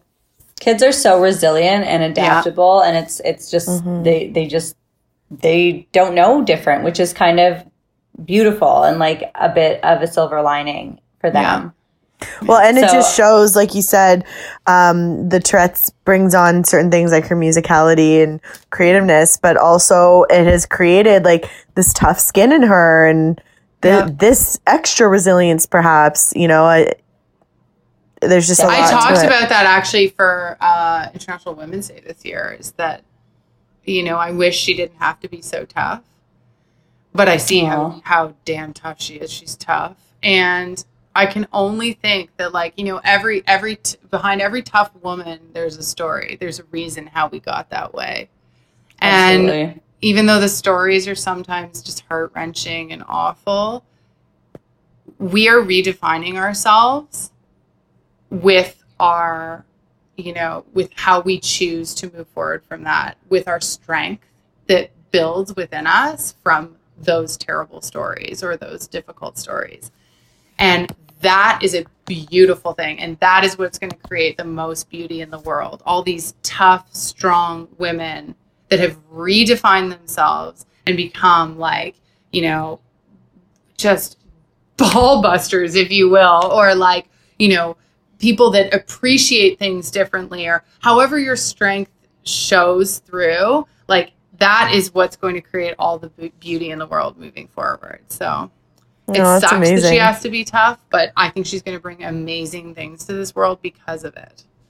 Yeah, and as long as you're like encouraging that and and bringing all of those good intentions out of her, like you're probably right, and it's it's gonna she's gonna do incredible things. Well, yeah, you're So- offering the strength as she is young for her.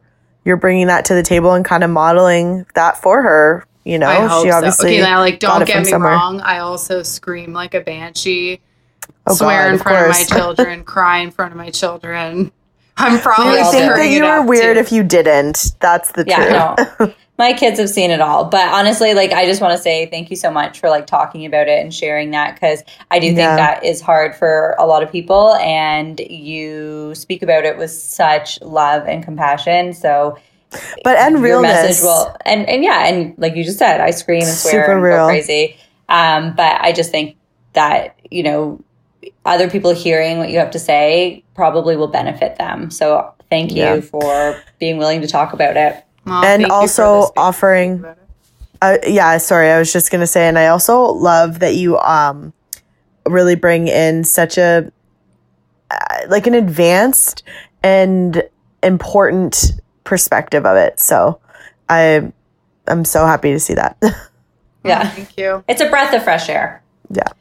So, I mean, we've talked about so much in our time, and I know. As I feel always, like I could keep talking for like three Yes. more hours too. Yeah. we we could we absolutely could because we're all just like that and we just are so interested in what you have to say and like what you do Totally. and who you are and like you've gone through so many things just like as a person like you by becoming pregnant you became this like influencer have this status and through that you built like so many amazing relationships both professionally and personally and you run a business and Mhm. your business uh, balances you and your Mhm. husband and your marriage and therefore you like are successful through that like it's, it's so you're kind of an anomaly but i think you're such an inspiration to so many people and then you also have children and you're a mom and on top of it you have a child with a neurodiversity and you manage that and you speak about it so beautifully and passionately and positively and So- educationally. yeah, exactly. So, I mean, all of these things that you do are bringing so much positivity to, like, I would say the world, like society, Oh, man. at least. Do you see what Um, that so- was? That was a non-touching hug. yeah, Yeah, I was, Laura, I that was sending what I that just too. got. Yeah, That's you what I did. just got. You did. You got me on that one. Um, but so, I mean, not to take away from like the great, uh, fun conversation that we've been having, but I do have some questions just about like the ugly side of being Yeah. an influencer. And, you know, do you get trolled? Do you get criticized? Mhm. Do you get Mhm. harassed? for sure 100% um yeah ironically people say um all the time that you know my life is an unrealistic unattainable life and so it must be fake um, which is i always find interesting because i feel like i'm pretty transparent and there's a lot of moving parts to my life and they're not all moving smoothly so i don't i don't understand how it could be unattainable. But people seem to have some like hate on for my White House, Yeah. which makes me laugh. That's the weirdest thing ever. Yeah. People have I too have a- much I- fucking time on their hands, for Christ's sake. I, they, you know, it's this whole thing like, oh, like you know, influencers with white houses. You know, they're just full of shit because who can actually have a white house? Okay, I have a white house because white can be bleached. So all you people that putting your kids in like pale blue, like their clothes are going to be messy all the time. My kids wear white all the time. They play in the mud with trucks in their white lacy dresses, and then I throw them in the wash with bleach. My rug is white. I have two dogs and two messy children, and I bleach everything. White is a saving grace for that. But also, like, I can get overwhelmed really easily. There's a lot of stuff going on in my life. Um, just the perfect example for this is like I had this patterned geometric rug and it was really colorful. It was like the only colorful thing I had. Everything else in the room was really neutral. And I would be working away on my computer and I'd look to the left and you know my sweet little toddler would be playing with her animals on the patterned rug and I'd find myself going like, "Oh, there's stuff everywhere. You need to clean up all your stuff." And like just losing my mind. And it took me a little while to realize that the reason I was losing my mind is because I'm overwhelmed with work, I'm overwhelmed with noise and chaos, and I'd look over at this patterned geometric rug with like four toys on it, and my mind would just explode. So I got Mhm. a white rug. I got a white rug, and all of a sudden, when I look over there, all I see are the four little toys, and I'm like, my life is zen. Everything's okay. There are only four toys on that rug over there. Wow. So, like, I can relate that to that. You need to have a visual. I Me need to have a visually decluttered area, Yeah. like workspace, desk. In my room, I have a bed and a TV. Like I can't have stuff around me. I hate having like shit and clutter. Like it freaks me out. I can't sleep. Well, it's so I- funny it's because people are like, people are like, oh, like your house is not actually lived in. There are no things around. Like you're like you're making the rest of us feel like crap about ourselves because our houses are messy. The irony is, is that mm, I don't have things around and my house is white because I can't deal. yeah, Like yeah. you shouldn't feel judged by me. Like maybe you're way more capable than me because I couldn't handle the mess. Like I'm not capable of it. I'm not strong enough to handle all the chaos and mess. So my house is white and my kids' toys are organized in their little wooden bins because I have issues because I'm not coping. So it's, Oh, it's I'm 100% ironic. the same way. And it is Yeah. ironic. And it's so funny. Like, who put that those two things together, white and unattainability? Like, what? Yeah. What? Like, Because and- white and- is clean, white is decluttering, and I think those people are just a is little jealous that they didn't think of it. Paint your Yeah. fucking wall Neutral. white then. Like, what is the deal? Uh, so every time I'm pregnant, I paint more things white, and it's because I think I'm pregnant and I'm overwhelmed because the baby's coming, and I'm like everything needs to be white. But th- yeah, I get trolled by people all the time. They're like, you know, like you're fake. Your shit is white. You're judging us all, and I'm like, all right. The other one is people are like, stop putting makeup on your children, and I'm like. Well, my kids aren't wearing makeup. Like I don't know what to tell you. Like I remember when I met you and Ella, and she, her lips are this perfect, beautiful shade of like pinky red Yeah. naturally. And I was like, sure. I did ask you. I actually clearly remember that. Did you? Did she? I'm like, is she wearing? Is she wearing lipstick? You're like, no, I get that Yeah. all the time. She's not. That's just her lips. I'm like, people get pissed. They're like, you I'm- I'm put pissed. makeup on your children for your own personal gain. I'm like, first of all, my kid literally stole my camera to take a picture of herself, and she's not wearing any makeup. So, like, I'm sorry. Um, So, so, yeah, I So it it's seems like your because you trolls to- are just like talking shit over there and not really making a lot of sense, eh? I also Well, I mean, have. it's always like it's all about like you're all jealous. Just sit down. You're unhappy in your own life. Sit down. Like it's And it's, small not about fixes. me. It's about you. It- a well, white it's this wall, thing. Like, I think they feel like I am judging them, or th- the truth is they're judging themselves. Like they're comparing Mhm. themselves to me, and they've somehow put me on a pedestal that I also don't belong on. And that whole action is making them look inwards and, and feel judged and feel like they hate aspects of their life. The irony is, is that like, as I said, a lot of my choices are are coping mechanisms for me. I have I am one of the least judgmental people out there. Like I promise you. Like I am like you do you. You go for you. I love people for being themselves, for being true to themselves, for being different, different from me and different from each other. Like those are beautiful things about people. Like I'm not going to pass judgment on someone. The only time that I have to really step back from someone is if they are a judgmental person. Like that's what makes me feel uncomfortable. That's what makes me feel disconnected. Or if I feel like they're not being themselves or they're not being honest, that makes me feel sort of like unsafe and and not connected. Like I can't ever be true friends with that person. Other than that, I'm never judging anybody, and I I get a lot of flack for you know making people feel uncomfortable. I guess that's like the downfall of being someone in your position, like a public figure, as we've been calling it, an influencer, is that Mhm. you are constantly being judged, though. Like, as much as people are loving you and following you and, and kind of buying into whatever you show or talk about, there's that whole entire group that is following you just to judge you. oh, And I have is, judgment goes both ways. sabotagers, like people that are actively trying to sabotage my life, my brown partnerships. They will send emails saying, "I can't believe you're working with this person." They have sent like hate Jesus. mail to me. They Do these people know you or they're just they get to know me in their own way. They have impersonated family members of mine. They have pretended to be estranged family members of mine and That harassed me from shocking. fake email accounts in estranged family members' names. They That's have um, terrifying. I'm I've had someone that's just completely trolled all my posts about my nose job, saying that like they know, you know, that they went to high school with me and like it's so obvious about my nose job. Well, the funny thing is, is that if they'd actually gone to high school with me, they'd know that my nose has not changed at all. my nose is exactly the same. So, So someone just clearly- fabricated you having a nose job? They they think so strongly that I have had a nose job that they think that I'm squirming, that I feel uncomfortable by them calling me out on my nose job. But the irony is, I most certainly have not had a nose job. So I'm like, who is this person? But they clearly didn't know me.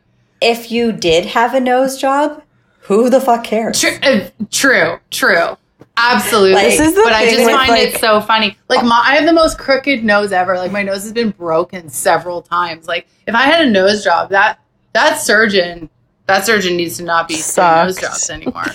for one. It's crazy that But and you know being an online figure being anyone in in the public eye obviously comes with judgments good and bad so obviously you're up there and people judge you in a good way judge you in a bad way but it's it's actually a little humorous and and obviously it's probably scary when they're going so far as to like sabotage you in those ways but it's a little humorous to, to find and see the things that they will find to to discuss Totally. like your white I walls cannot what fathom your fake nose job right? I can't all fathom things. having like of all things a hundred thousand followers, three hundred thousand followers, two million followers. Like I can't even imagine the stuff that must be out there and come your way. it's so interesting that people um, can be so like amazed by someone, but then also take so much time and energy to try and destroy a complete stranger. And and like that's what I was saying about being an influencer is that people that are not like myself and Jess and other people, we are in kind of that advantage space where we it's almost like we've been given this right to comment on you and your life and everything you do because you've put yourself out there whether you meant to or not you just kind of fell into it but we all of a sudden Yeah. come from this place of being like well i can judge you because you're out here and you're an influencer and you're doing better than me and you have a nicer Yeah. life than me and i don't have to know you because this is part of what it means to be an influencer and it's I, i'm not agreeing with it and i don't think it's right but Mhm. yeah it's just so it's just such an interesting like dynamic that we have created with this online world Yeah. And to forget that people are, are human. Are and I have a yeah. very I have a very, very thick skin. Very thick skin. Like I it takes a lot to get to me for sure. Um Mhm. and and still like i found myself fretting like especially going after like brand partnerships. Like i'm not going to cry if a brand doesn't want to partner with me but i'm going to feel really um, violated and upset if people are messaging you know corporations or, or bigger brands that i'm working with um, and like slandering me in in ways that are totally untrue like that that's a very uncomfortable thing for me. And also i'm a bit of a fixer. Yeah. so i'm like why are you mad at me? Like what have i done to you? Like how can we fix this? Why like did i upset somebody? Like how did i set them off? And i get very consumed by that like yeah.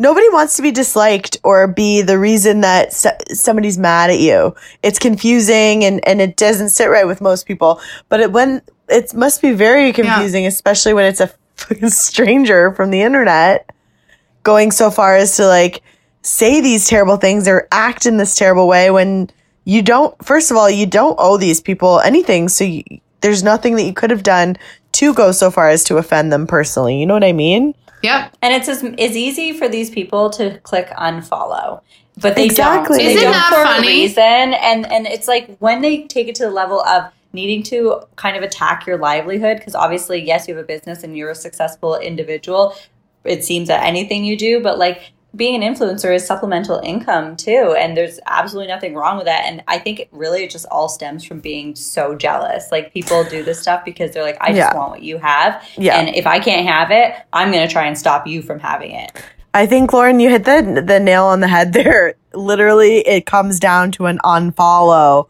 It's so insane. You're allowed to do whatever the Yeah. fuck you want. You can even, you know, if you wanted to put anything up on your page, but nobody is is forced to follow you, listen to it, read your stuff. And if people are so offended that they want to go so far as to act on it or I even find it ridiculous when you follow a celeb and you see people have like hated on that celeb. Like, what is wrong with you? They don't care about like your stupid comment. You know what I mean? It's, it's, Yeah, it's- you're just it's spreading really hate interesting. why. You're literally on a platform where you can curate exactly what is shoved down your throat every single day. So how can you Yeah. get mad at someone for making you feel like shit Yeah. when you're the one making yourself feel like shit by looking at it every day? You've You know? chosen to have Yeah. them show up in your feed. You've Yeah. chosen Yeah. to have them in your life because that's really what it is now. Like Instagram is a part of our life. Social media is a part of Totally. our life. Like let's not be unrealistic or have any like illusions about that. We live, majority of people live in that world. Yeah. Um, totally. In many, many ways. Um, it shouldn't dictate anything you do in your life. And that just goes to these people like, why are you letting it upset you? Why are you letting it have any kind of It's impact? so weird. Just don't It's look. so it's sad. so simple. Just Close don't eyes. look. It, Yeah. uh, and I, how do you like? What the fuck is going on in your day to day that you have enough time or energy to give a flying fuck that much? And like, I, I Yeah. would see if you were like putting out like racist comments or like, you know, any. Oh yeah, the- that's like a whole different ball. I think we have no. a social responsibility too. Like if you're out there, you Yeah. definitely have a social responsibility. You have a responsibility to share things that you truly believe in. You have a responsibility to Yeah. only push people into positive places, and you have a responsibility to freaking learn, teach yourself, be a better person, and and not actively hurt people. I think that's really important. Like no matter what, and I mm-hmm. cannot get behind anyone that's actively hurting people, Yeah. whether you whether someone can press an unfollow button or not. I don't think that like anyone should be out there trying to trying to be harmful. But that aside, yeah, there's an unfollow button. Press it. Go Yeah. to hell.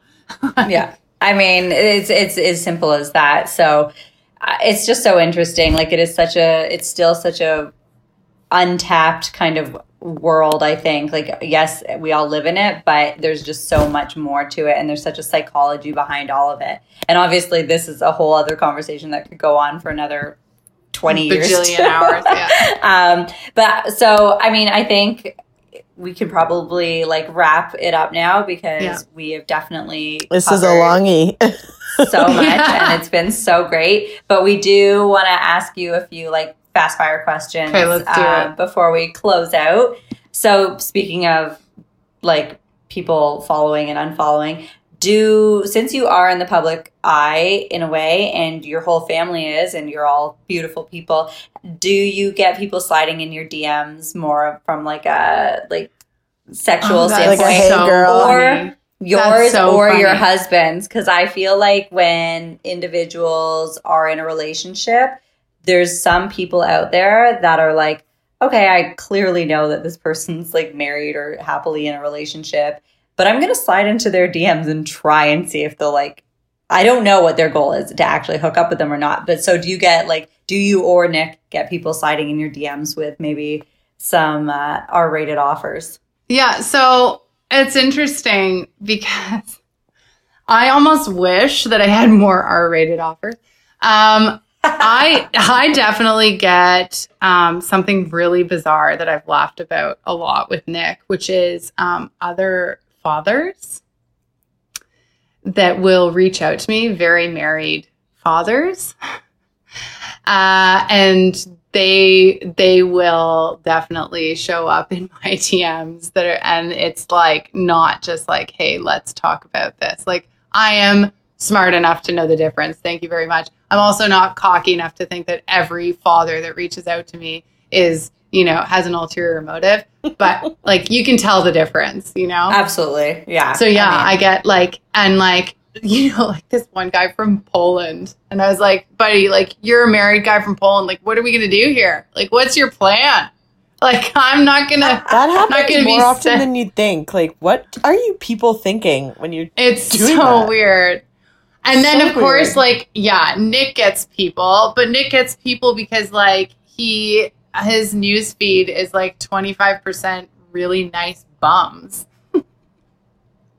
so he get, he gets like What? and I'm not going to fault him for that. Those bums are nice bums. Like he, you know, I I don't like censor what Nick looks at. Nick is the most loyal, faithful guy ever. So yeah, he gets like he gets stuff that's like basically like people trying to solicit business, and he, and he he and I laugh about that. But yeah, no, like he he's never gotten anything more personal than that.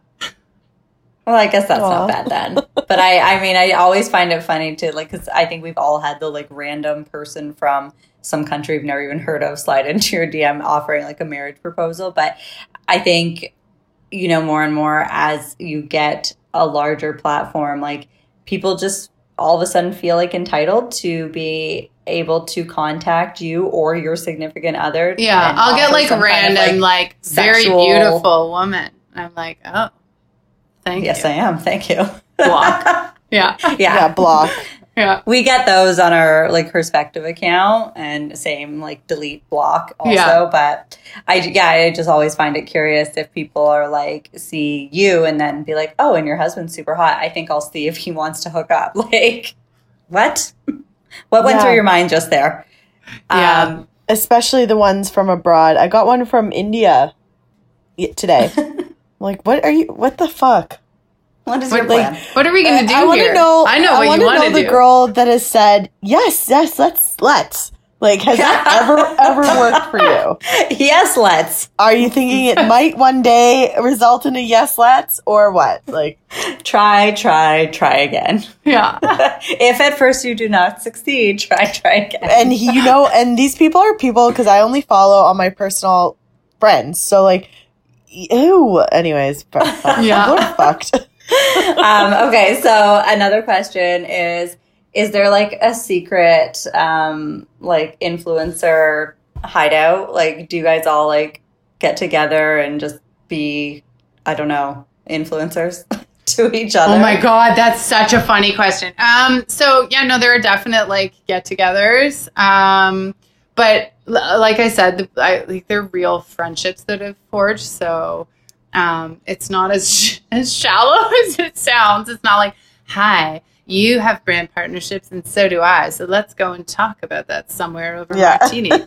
like it's Let's go talk about how cool we Yeah. are. it's uh no i have like really good friends that also do the same thing um i have really good friends that are a lot more successful than me at doing the same thing um and i just i genuinely love them as people and they are um, brilliant and we kind of share a mind in a lot of ways that's how we both landed doing this thing and so we yeah we'll get together in groups for sure but then there's also like there's like sh- shady virtual influencer hangouts as well. Yeah, give us the dirt. Yeah, um, maybe yeah that's there are like apps and stuff that uh, that people hang out on, and they like share when they've posted, and they all go and comment on each other's posts and stuff. And To that help happens. build I don't. Uh, I don't live in engagement or- those, but yeah. Look at all to- the stuff we're learning today.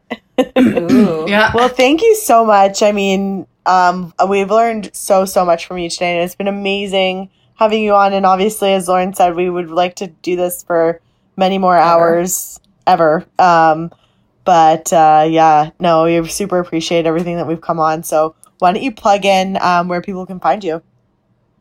Yeah, for sure. Um, so I'm us happy for on Instagram. Um, and my work is the RAUM project, R A U M. Um, and that Instagram account hasn't been updated in like two years because I have no balance. So and quickly tell us your three top influencers that you follow that you believe in and love and get uh, quality content from and get influenced by. Oh my gosh, that is such a hard question because I feel like for me it changes day to day based on like what I'm really needing. So, what are you Um, loving right now?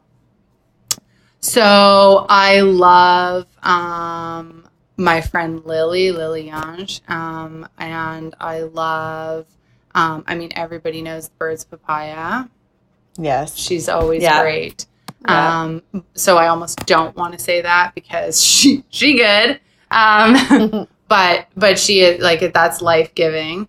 Um, oh my gosh, I don't even know.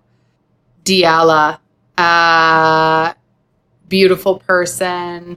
She uh, cooks and she's incredible. Okay, yeah, I don't know. I could share like a million people right now. Well, thank you so much, Em, for doing this today and sharing everything. I mean, you So much. really gave so much insight, and I think people will really take Oh, a I lot from this so. episode. So hopefully, we'll have you back on Anytime. I have a very busy schedule safe. of um, staying inside I have a very busy schedule of staying the fuck home right now. So So weird. Yeah. So do we. so Same weird. here. Let's do this again. So weird. we're we're we're all so Yeah. busy doing nothing right Yeah. now.